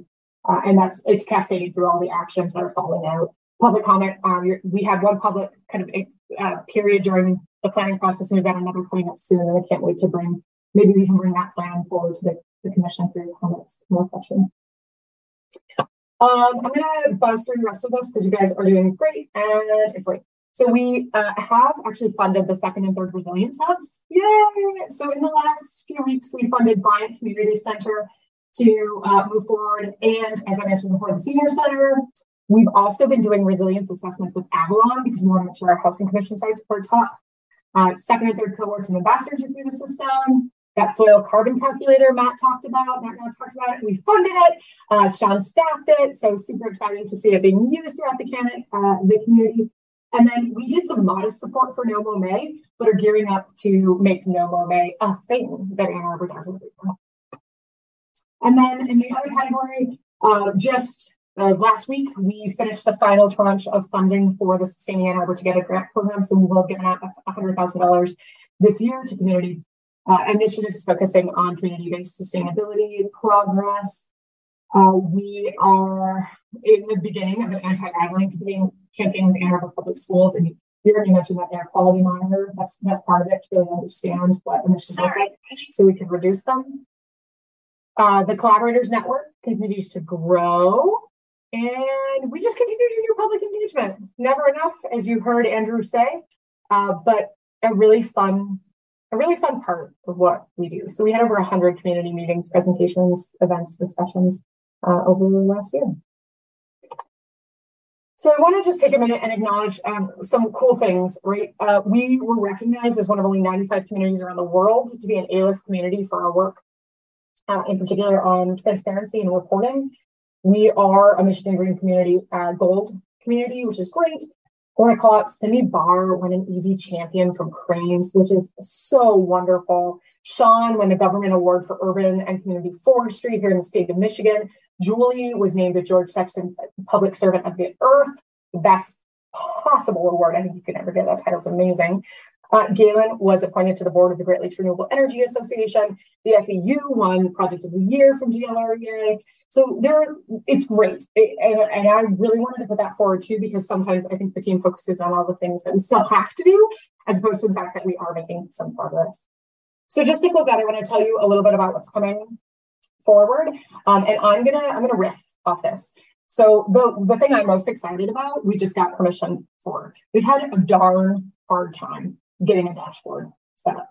We've worked in with IT on a platform and that we designed the whole platform. We were ready to go live a long time ago. And then the platform was not compatible with the city's website. We've had all these hurdles. And that is really frustrating to me because we have all of this data that we want to be sharing. Well, we just got permission to stand up our own website and, and use a different platform to report that. So a high priority for us, we run an IT call this morning, is we're going to get that platform up and operational because I want everyone to be able to know transparently what we're doing, where we have success and where we don't, and where we have to pivot and change. So you're not going to see that on this list because I didn't know when I wrote these slides that we'd be able to do that. That makes me very excited. On uh, Tuesday night, we go to council with a PPA contract for three megawatts of additional solar at city facilities. So we'll hit that four megawatts of solar. Because of the, the lifting of the tariffs, I think we're going to break ground on the landfill solar project. If we get pricing back, you know, let's change. Supply chain issues have impacted uh, solar installations around the country. But if things look good, we're going to bring that contract forward. And if it's approved, we will break ground. We are going to hit two megawatts. Julie hates when I say this out loud, but we're going to figure out how to get two megawatts in the next year. So we get to five megawatts of solar through through Solarize. We're going to have to collaborate more with the county. We've got to figure out what regional collaboration looks like in a deep and meaningful way so we can sustain this work and really institutionalize it in our region and then draw more federal funding to this region because we are the leaders in this work. And that also involves working deeply with the state on the MI Healthy Climate Plan, uh, both to support that plan, but also to unlock funding and resources and make sure that funding and resources are built into that plan for local units of government. And then policy wise, we are we're going to get the green rental housing and home energy uh, rating disclosure over the finish line. It, it's just it's time. We've got a lot of engagement that's been going on, a lot of design work, uh, and it, it's they, they, just need to be over the finish line in year uh, three. We also want to take the H20 home assessment we're testing in Bryant and bring that to the full market. We'll have that circular economy plan, and the two uh, top priorities for us in terms of fundraising are aging in place efficiently and Bryant. Um, Bryant is my favorite project. It is the most meaningful, sustained project I think that we do. Everything matters, but this one, um, this one just touches really deep to the values that I have and the reason I do this work. So we have to find a way to correct market failures and fund the work environment if we're going to equitably decarbonize. If we're going to stay true to our values. So we are deeply committed to fundraising there. There's some other things on this uh, screen that just want to share. Those are the primary priorities. But overall, I think the future looks pretty bright. We got a lot of work to do. Uh, you know what? But we've got we've got a great team. We've got a great community, and I'm hopeful that we're going to figure it out. So awesome. Thanks, Chairman.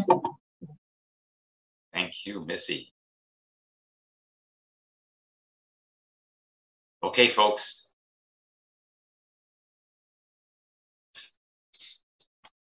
Can we just applaud? Yes, you may. Amazing.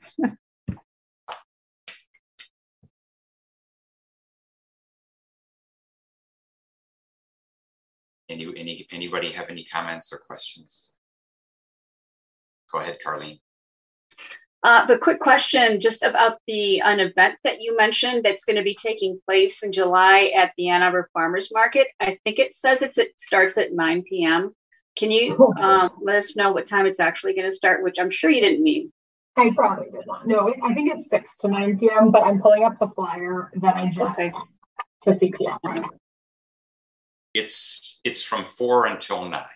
This is why 4 to 9? Okay. 4 p.m. until 9 p.m.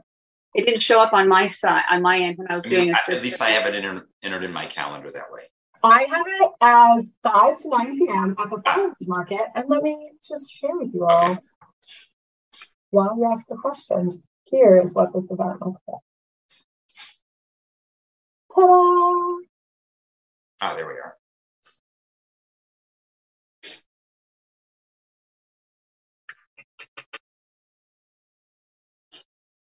The community high school band, I believe, jazz band is playing. So obviously that's worthwhile. I love it. Missy, do you need any support from the energy commissioner or are you getting also people who have electrified that are willing to table or are you what's the yes the that is that? the largest area of need we have right now we have a few folks who have done electrification in their home who are willing on speaking but we could use more so if, if you have made the transition either fully or in part and would be willing on spending a little bit of time with us, we would love that. And should the Energy Commission want to have a table and talk about the commission and the work, 100% you could do that. Uh, we have space. Okay. Um, and just send who an email. Fang is the one organizing it, or uh, I would send Julie, Julie, Julie an email, or Hannah Loftus. Okay. Okay, so I have another really quick question um, about. Uh, could you embellish a little bit about the soil carbon calculator? What it is, and then is this something that's going to be posted like on a website that we can you, interact with? Yeah, I think it already is, but let me find it. Um, yes. So what it what it was, we worked with Remy Long uh, and a bunch of master students to understand the, the impact that soil has, different kinds of soil in different parts of the city as we are thinking about development. So, what amount of carbon is actually sequestered in the soil? What's uh, sequestered in the leafy uh, material, the ground cover on top? So, we could understand uh, as we're making decisions and trade offs about development, you know, we can think about uh, density and having people in a certain space, but we also wanted to add the impact of that soil and disrupting it and the emissions that would come from that. Uh, so we've used it mostly in the green belt when we're making decisions on the quality of product to buy uh, or a piece of property. So it's another value that we take into consideration. But also, you would not talk about we're trying to transition it to other land uses and other types of soil. So more in city, we could help have uh, kind of more informed decisions about how to develop on those sites. Is that helpful? Can I yes. ask a question about that real quickly? Yeah. Are you also, does the tool evaluate things like um, moving to perennial crops like Kernza or um, changing to no-till practices and things like that? Does it, do you know if it evaluates those kinds of things? I don't. I don't think so, but I'm happy to have Remy and the students come and see if they wanted to give a presentation on the tool. And as I heard Matt talk about, there's interest in the state in growing it. So maybe we could talk about what it is and what it could be, if that's of interest to the commission. Um, it seems it might be maybe also possibly to the environmental commission. Um, I don't know what would be the appropriate um, because I know when we've talked about greenbelt topics in the past, some of those have been in the energy commission because we talked about solar on green belts, but in other cases we've talked about the green belt in the environmental commission. So maybe we put a pin in that and come back to that. Okay. Councilmember Radina. Thank you. Oops, thanks, Carlene. Thanks. Um, so I can obviously direct people to this Legistar attachment for folks who might be interested at the greater public, but is there an easier space for people to go and digest kind of some of the accomplishments or um, anything like that? Is there a space we should direct folks?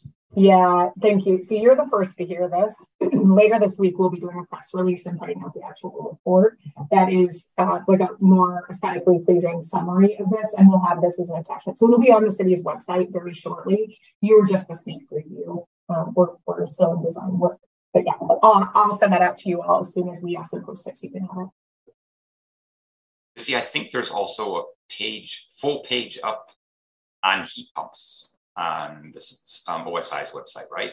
Yeah. So a bunch of resources on that. If anybody um, should ask, you can direct them to that. So who would we contact once once we have access to the full report, the backup, and if there's any questions that we have, um, will there be um, some place in the report that can uh, guide us to where we can find more information if that's something that we're interested in? Yeah, uh, great question. I would say the way we drafted it, not for each item, because as you just saw, there's a lot of stuff in, in kind of the summary.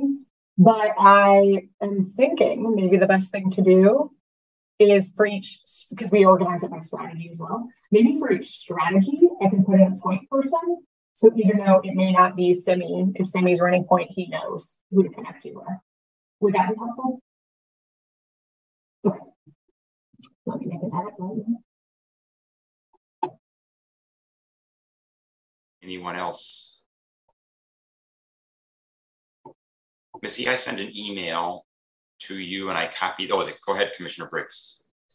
I just wanted, yeah, I, not a question. I just wanted to reiterate um, kudos to you and the entire team. This is really incredible work in year two. Um, it is there's a lot that's happened. Um, I'm glad that um, you and other members of the team are getting recognition for all of the work, um, but it is exciting to see us moving forward so rapidly on so many actions um, and all seven strategies.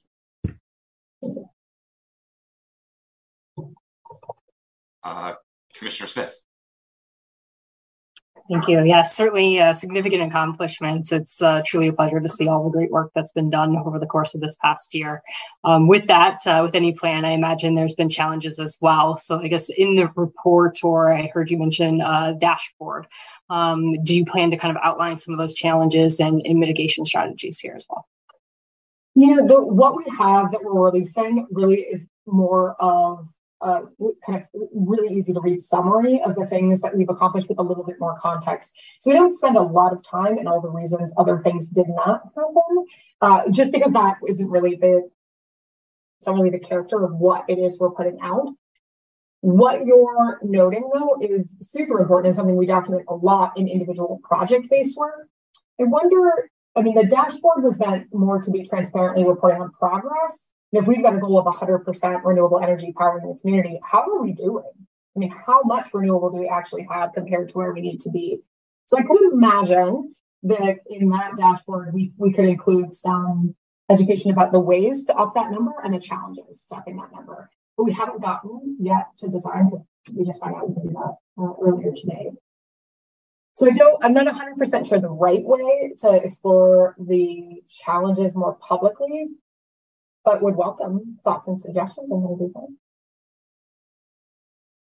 Absolutely. Just thinking there may be an opportunity to capture learnings um, and how to improve upon, um, you know, uh, you know, based off of again the kind of the work and the challenges that we're up against. Um, yeah, we've made a pitch before to funders um, and, and, those who want to see local governments collaborate to actually lend some support to do case study drafting uh, because we all of the communities that are doing this work are not incentivized to tell their story in that way. And we we know what we learned, but it it often doesn't get pen to paper. You move on to what's next, right? In the to-do list.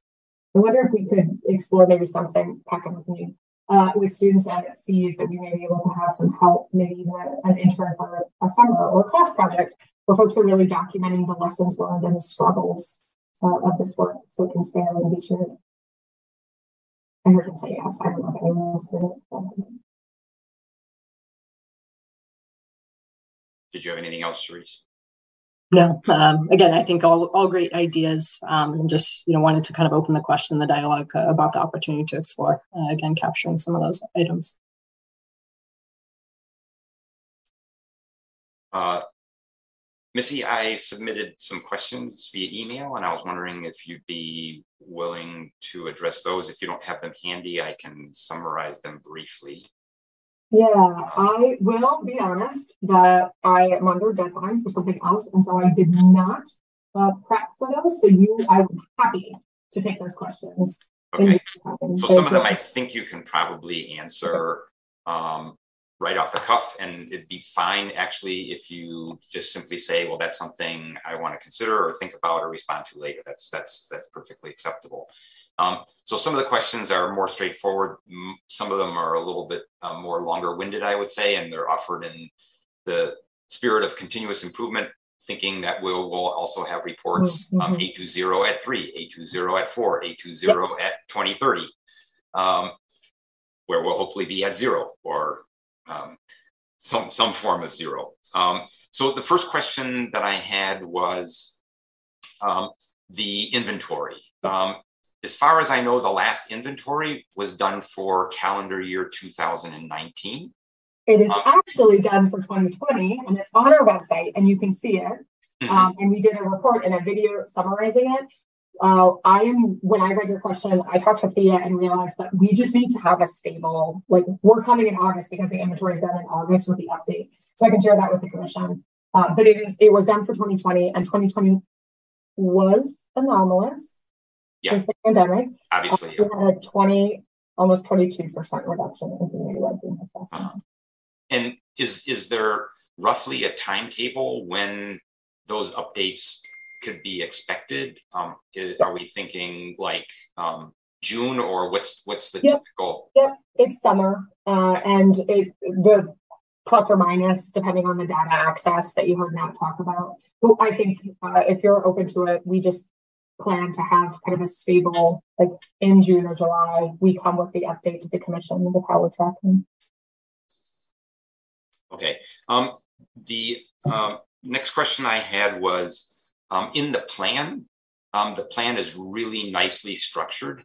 Um, hopefully, Washtenaw County does something like this where um, every action um, had what were baseline assumptions, what were what are indicators of success, what is the timeline at the bottom um, of, for various actions. And then also in a summary table, there's total costs, total greenhouse gas emissions, uh, emissions reduced. And um, as an output of that, uh, what is the cost per metric ton or kilogram, I guess it is, I can't remember, I think it's metric ton of CO2 um, e, um, reduced, and then also co-benefits. And um, just my thought or my question was would it make sense in future reports to report against those specific um, um, let's say that specific framework um, where we can really see um, this tied to this and this is what the outcome was or we anticipate seeing the outcome at such and such a point in time yeah, I I think that it could be in the report or and and or it could be on the like the the dashboard. So yeah, the way I sort of the dashboard is that we're actually tracking against those, yep. and yep. so it's real time reporting, and then maybe the annual report um, touches on that, but directs to it and highlights. You know, we moved from here to here in year right. two. Yeah. No, I, I I really like that idea if it's on the dashboard.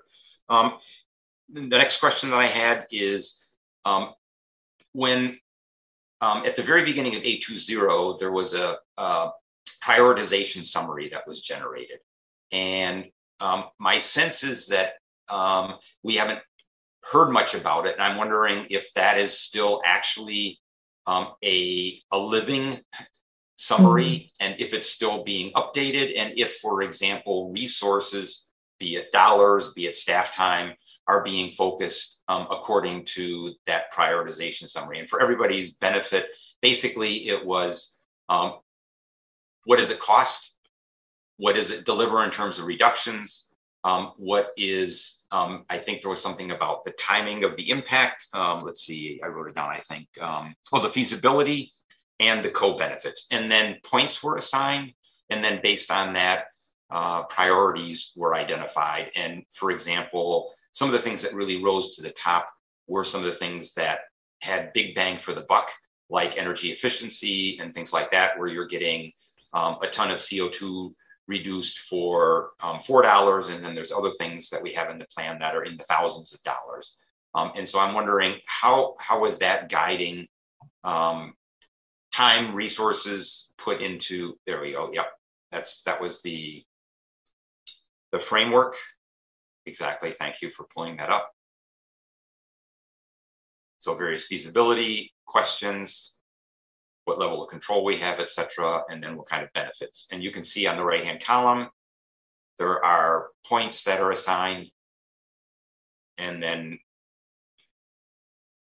with those being applied to all of the actions that Missy showed at the beginning of a report, then there was a summary of what those were. And I don't know if does that document have the summary? Nope. Yeah. Um, this document is just the actual framework yep. that was used, and it's it is on the A2ZERO website if anyone wants to see it. Just wanted to, to show you. Right. So, so how, how, how is that actually using that, or yeah. how we're broadly?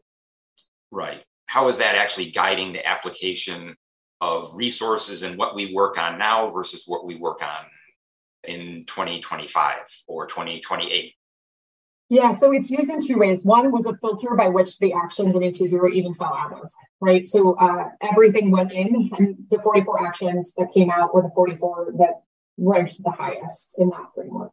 So by default, uh, we use it in, in terms of like what we're investing in. And then new actions have to run through that. So things like telework, um, we just we didn't think it was feasible, but it scored high in feasibility now, and so it came in to the, the plan frame, uh, the plan framework. We've pivoted um, away from using that for individual actions. Like, is somebody going to spend time on X or Y? The answer is he's going to spend time on both. And how we prioritize that now is in a project management framework. We have a project management system where people have to fill out, uh, like as they're proposing new projects that align with A2ZERO, they have to put in and actually fill out this whole charter that indicates what the action is, what they think like the strategic opportunity is, how it aligns with the framework, how it aligns with the goals and objectives set by council. And so we sort of use the prioritization prioritization framework is like the umbrella, and then the specifics fall out through the, the project management system we use. Okay. Okay. And then um, let's see. I think you mentioned, so I had a couple of questions specific about looking forward. Um, and I couldn't make out quite what you were saying. You talked about the landfill project and you talked about the Department of Commerce action. Is that project delayed or is it on still on schedule? I'm waiting on updated pricing. Uh, we were on ice for yeah. the two months when the investigation, for those who are unfamiliar, Department of Commerce launched, launched an investigation right before we came to the Energy Commission. I mean, that I think it was that week, maybe Yeah. like a few days before, Yeah. uh, into solar panels manufactured in four countries and uh, imposed a retroactive tariff up to 200% of the cost of a system if you used any panel that had a part from those four countries. But 86% of all solar panels have parts from those four countries uh, that we know of, and likely many more did. So it was an existential crisis for the industry. Things just stopped. And our project was one that also stopped. And uh, what happened last week is the president put a ban on moratoriums for two years and invoked the Defense Act to up uh, domestic manufacturing of solar panels, heat pumps, and other equipment. So that meant that the project could move forward with no risk of penalty while we're building the domestic ability uh, to manufacture. So last week we met on Thursday uh, with the project team. We're getting updating pricing. Uh, unfortunately, when that happened, some manufacturers shuttered their doors. Uh, and so we need to understand the impact. But as soon as we get updated pricing, well, actually in parallel, we're moving the contract. We were almost done with contract negotiations. So we're moving those forward in tandem, hoping the pricing comes back. So I would say we lost two months, but we might, um, if the pricing comes back great, we might actually be able to still safe harbor the assets this year, which means we lock in the 26% federal tax incentive. So that's what I'm running on. So it is still possible uh, we would be breaking ground next year on the project. It would not be likely commercially operational, but it's not impossible that it would be commercially operating by the end of the next calendar year. Okay, that's good to hear. I, I'd read, and I wrote in the email, I read something like 80 large utility scale projects in the United States have been canceled just because of all the uncertainty. Because for those of you who hadn't heard, those tariffs were going to be retroactive. So it was really nuts. I mean, it just, it, it, it, with that kind of a tariff, it would have just made all these projects uneconomical and people were not going to go ahead with a project that was going to be uneconomical. Um, there was no mention of the municipal utility feasibility study. Could you give us um, a sense of with a timetable for that? Yeah, so in the actual written report, we have a line that just says continue the investigations because we are getting the, the timetables back right now from the bidders. So I, I just don't have a timetable to tell you definitively it would be done or it would not be done. The stance that we have in the office, and I think holistically as a city, is we want it as fast as we can get really high quality data back. So we will be pushing uh, the vendors to move rapidly and to give us off ramps through that process where if they evaluate something and it is just not going to work, we get it out quick. So we we really minimize, which means they can go faster with a smaller scope uh, of work. So that's the only reason you don't see it is I, I just don't have it yet. Right. And what about the the, the feasibility study that um, council approved in in in January? The RFP is out, right? Is Yep, bids are in. Um, bids are in um, right now, and so we are starting to review and interview folk, but that's they're combined, right? That task includes the SEU and yeah uh, the feasibility study. So that's that's part of the timeline. Uh-huh. So w- when is a decision anticipated on when the vendor is going to be picked? Probably, probably July. Uh, End of July, maybe? more than you want to know. I'm going on vacation, so uh, I leave on Friday. I'm not going to work, so it'll be after I come back. Yeah. Okay. Um, then,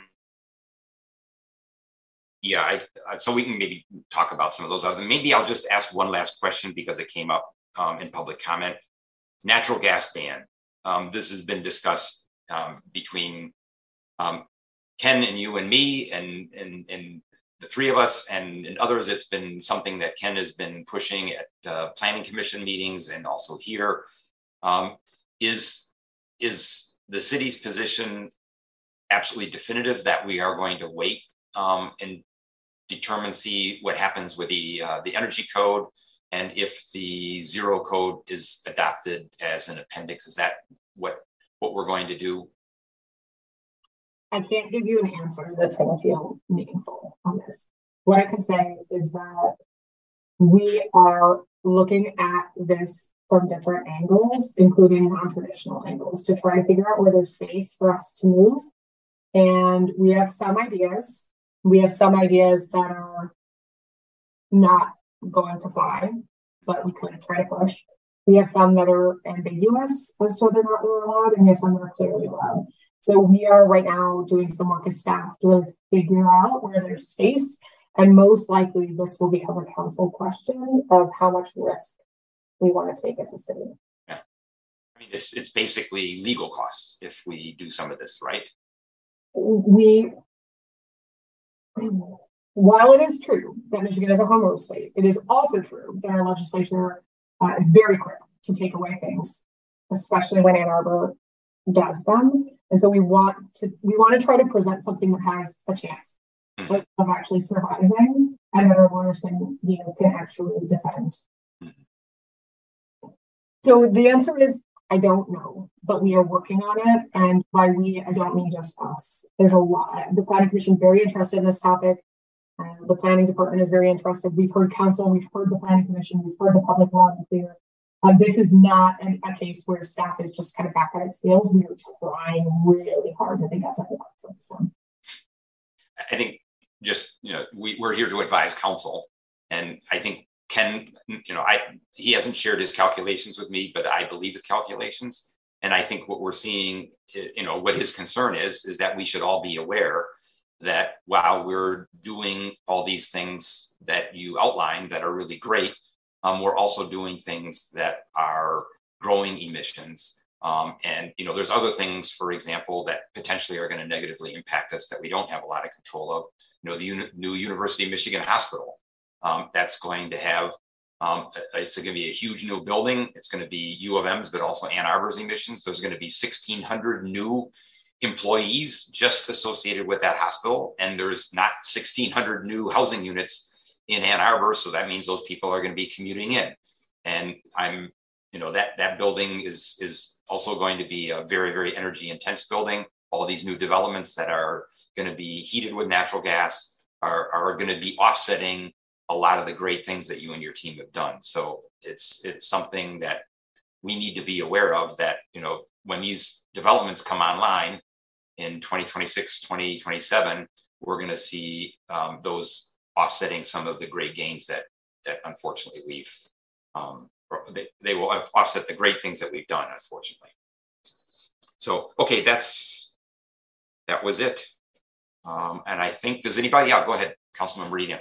Uh, i was also just going to add i mean to the to add to the complexity of kind of the ban on natural gas um, there is actually senator zorn at uh, has introduced legislation at the state level that would ban local bans on natural gas. And so um, the current majority is not friendly to these types of things. And so I think that also adds to the the challenge that Missy was talking about. I think we would need to consider really strongly if we were to move forward on something, if that would actually give weight to his legislation at the state level to prohibit us from doing it. Right. Yeah. The, the we might um, we might uh, open Pandora's box in, in a negative kind of way. Is that that's basically your point, right? Yeah. It would it would close Pandora's box on us doing other kinds of things that we might want to do. Okay. I think um, that's it. We're down to now uh, the few last topics. First of all, um, OSI reports and news from energy commissioners. I think we just got a rather detailed report from OSI, but missing that there might be a few other things you want to share with us. I'll just share that on Tuesday night uh, at council we will be bringing it's the last council of the fiscal year uh, meeting, and we're bringing forward a resolution for a power purchase agreement for 3.1 megawatts of solar at seven facilities: water treatment plant, wastewater treatment plant, Wheeler Airport, Steere Farm. Super exciting stuff.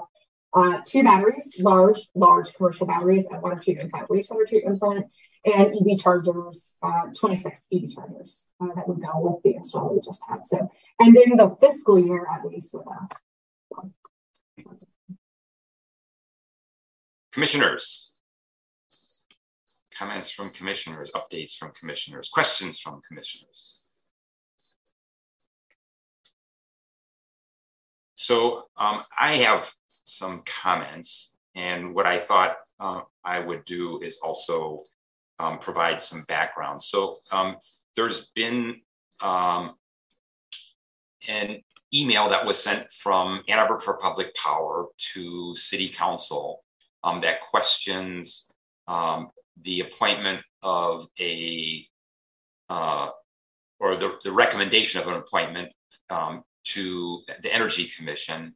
And um, what I first wanted to do was explain um, what the process has been in recent years when um, we make recommendations for appointments and then what happens then beyond that.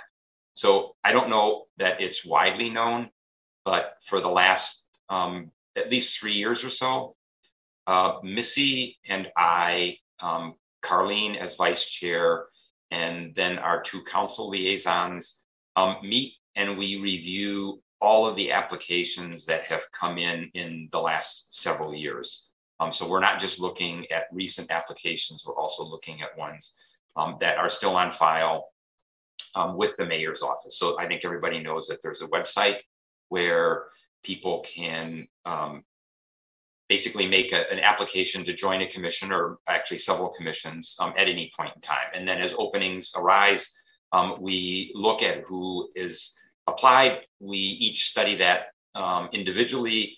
Um, in last couple of rounds, I've done a summary and a spreadsheet um, to sort of summarize some of the key information from each one of those. And then we've had hour to hour long, hour and a half long meetings where we've um, basically come to what we feel are recommendations on um, appointees that are then provided through Missy to the mayor's office. Ultimately, then the mayor uh, has the right to make nominations um, for the approval of city council, and then those go to city council for approval. Um, I don't know um, that everybody was aware of that process. Many of you or of us have um, been serving, and um, maybe the I think some of the the, the process steps um, changed a little bit. So recently we met, and um, one of the people that we recommend for no- nomination um, is um, Knox Cameron. Knox is um, a um, local, an Ann Arbor resident. Um, he lives here in Ann Arbor. He's raising his children here. He's an employee of DTE. He works in the My Green Power program. And there was um, a big um, concern that was expressed, number of concerns that were expressed by Ann Arbor for Public Power. I don't know if this was um, sent on behalf of the whole organization or um, um, which I think it was, or, or just a, a, couple of individuals or their board or however they operate. Um, but what I wanted to do is just share with you at least my personal viewpoints on this. and I'm going to send these also to City Council. And I encourage um, anyone to speak up with their own opinions. Um, obviously, each one of us uh, are have a right to our own opinions, and obviously, A2P2 um, had some concerns. Most of those concerns were related to DTE and DTE's actions with regards to its business and how those, in some cases, conflicted with the goals of A2ZERO um, but what I wanted to say is remind everyone, first of all, that the Energy Commission um, has had members from um, investor owned utilities in the past. Um, so, all of you know that we had um, Chuck Hookham serving until recently. Um, he, as he told us on his last meeting day, has been on the commission for many, many years. we also had, as commission chair, Shoshana Lenski. She served on the commission for seven years, including one year um, as chair, and she has been a longtime employee of DTE. So, um, past practice, at least, has been that we have not um, disqualified someone just because of who their employer is. Um, in um, in I, no one represents, I think, in in the commission um, their employer. They're representing themselves. They're representing their own professional opinion. And I think we all know we've studied and talked about the bylaws in the commission that the bylaws um, require that um, any individual recuse themselves or any other commissioner can raise the concern that someone may have an ethical or professional um, conflict of interest. And if, if that's true in those cases, then the person is um, to be recused from voting as well as from any, actually even any discussion on that matter. Um, Knox brings um, diversity um, to the commission along um, multiple characteristics. Um, he's younger than certainly I am, and, and a few other people on the commission. he's an African American. He went to the University of Michigan, so he's got a strong background. Knox, in, in my view, should not be judged by what we might call the misdeeds or um, the the um, the policies and strategies of, of DTE. Um, most of those strategies are set at the executive level. Um, he has a managerial level in the My Green Power program, but that program um, was set up um, several years ago before he joined that joined that program in 2019. So I, I think it's it's um, a stretch to look at Knox and say Knox is somehow um, un- unqualified to serve on the commission because of um, because of that. Um, and then I would finally then just simply say Knox is only one out of 15 votes on the commission. So um, he has an opportunity to um, raise his or her opinions and concerns just like anybody else. Um, and um, but that doesn't mean that he can't uh, be out vote outvoted. If if we feel differently, we still have all of our individual votes. And I might also point out that we, I think most of us know that there's um, one person on the commission who um, has been active within the A2P2 community. I don't know if they have members or whatever they call their um, their followers or whatever, but um, so it's it's not that we have um, said, well, we're going to start to exclude people because of, of their affiliations. So that was something that I wanted to to share um, with all of you, and um, you'll probably catch wind of this. I, my understanding is it's going to be considered by city council, but I wanted to share my thoughts with you and do that first with the commission before I did that with city council, um, because I wanted to be just transparent about my my feelings on this and encourage anybody else to speak up um, and to share their thoughts with city council members um, between now and when that's voted on. So um, that was an update from me, and I don't know if anybody else wants to comment on it, um, but um, I don't see any hands up. So I would just ask one last time if anybody else on the commission wants to speak to any other topics before we move to working group updates. And I don't know that there's going to be much there um, because Carlene dropped off. She had written me, she had an, some other commitment at um, eight. And then also we had um, Edie drop out from her, sorry, my wife is boiling water in the other room. so uh, Edie is, as you heard, in, in Bonn, Germany, and they're six hours ahead of us. So it's already 2 a.m. there. So um, I don't know if anybody else has any other updates regarding anything in a working group or from the Environmental Commission. I'm not aware of anything um, that's of particular interest from the Environmental Commission. So um, that takes us then to uh, public input before adjournment. And so I will read off the uh, spiel here as far as um, how to call in. So again, this is an opportunity for people to speak for up to three minutes. Um, if you are watching on CTN, please call 888-788-0099 or 877-853-5247 and enter meeting ID 956 8718 7876. And this information um, is on the video feed and on Legistar. City staff will um, select callers that have raised their hand one by one using the last three digits of um, their phone numbers. And in order to raise your hand to indicate your desire to speak, please press star nine on your phone.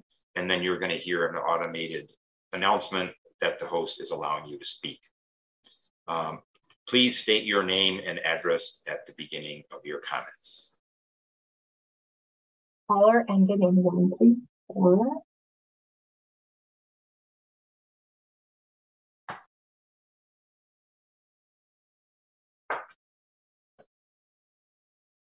Thank you, Dr. Stults, Chair Mirsky, Ken Garber again, 28 Haverhill Court.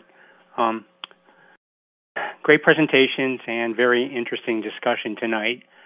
Uh, just a quick question on the um, annual greenhouse gas inventory. This is a beautifully detailed report with essential information for tracking the city's decarbonization progress. I think I heard Dr. Stults state tonight that the report covering 2020 is posted on the city's website. I just checked and I can still only find the report from 2019. Uh, maybe I'm looking in the wrong place, uh, but when I spoke at the Green Fair on Friday with Thea Jagerlainer from OSI, she told me it wasn't posted, but offered to send me a copy. Anyway, if it hasn't been posted, I hope it soon will be. If it's there somewhere now, my apologies. I will check back with OSI in a couple of days if I still can't find it. Thanks. That is also what I attempted to do. I also mentioned in my email, I searched on Legistar for um, greenhouse gas inventory and inventory, and both last year and this year, and could not find it. In um, 2000 and um, whenever it was 20, when we did the 2019 inventory, then it was on let posted on Legistar and linked to in the agenda. So you might take a look at that.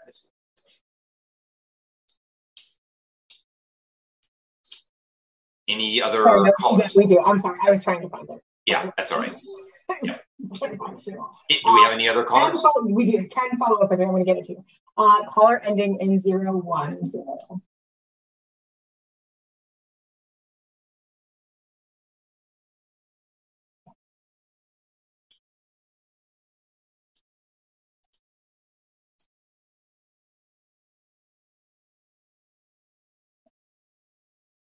Caller ending in 010. We do not hear you yet. Still muted. Oh, there we go. There we go. Hello, Yes. can you hear me now? Yes. Uh, good evening. This is Wayne Appleyard, uh, former Energy Commissioner. I was on Energy Commission for 26 years, uh, talking to you from my all-electric net zero home in Norvell Township in Jackson County. First, I want to applaud the Julie Roth and the entire OSI staff for the several megawatts of installed solar generation. It's really a wonderful accomplishment. I totally agree with the previous speaker, Ken Garber, that the co- continued use of natural gas and the installation of additional natural gas usage is totally detrimental to accomplishing the A2ZERO plan. And so CO2 remains in the atmosphere for hundreds of years. The area under the curve is of utmost importance. We simply have to stop combusting now. I do, however, understand that the pushback that is already occurring on the state level as there is a Michigan bill, Senate Bill 820, that would ban such a ban on natural gas. Interestingly, the fact that this bill is in progress indicates that the current law does not, as Ken suggested, ban a ban on new gas installations. I would like to propose a different ordinance proposal, which, although not an entire ban, may go a long way to having the same effect without a ban from the state. The ordinance would simply require that all new construction would require that the electric service capacity, load breakers, and electrical wiring to the locations of all installed natural gas appliances be provided, uh, furnaces and boilers and such, uh, in order to allow for the future conversion from natural gas to electricity. This would both reduce the cost of future conversion and increase the cost to the developer such that it becomes cheaper for them to go all electric. I think that is something that you should uh, propose to the legal department and um, see what they think about it because I, I really do believe it would be um, difficult for the state to tell you that you couldn't require that. Thank you very much. Thank you for your comments. Um, I, I, would only observe um, that um, I've done a fair number amount of research and spoken actually to a company in Pennsylvania that um, designs and builds and develops um, net zero multifamily um, construction. Uh, and their construction costs are actually the same or lower. And the, the state of Pennsylvania has done extensive um, comparisons on and benchmarks um, of traditional construction against um, these best practices from um, a number of different developers. And it's, it's, simply not a cost premium to design highly efficient all electric buildings. So um, any, anything we can do, either convincing or with the kinds of ordinances that have um, been proposed, um, I think is something we, we really should take a look at again.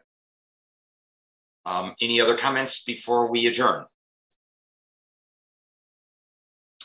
Seeing none, uh, it is 8.16 and I thank all of you for attending night and for your public service. Um, I wish you a nice rest of your evening. This meeting is adjourned. Thanks. Good night. See, have a great trip.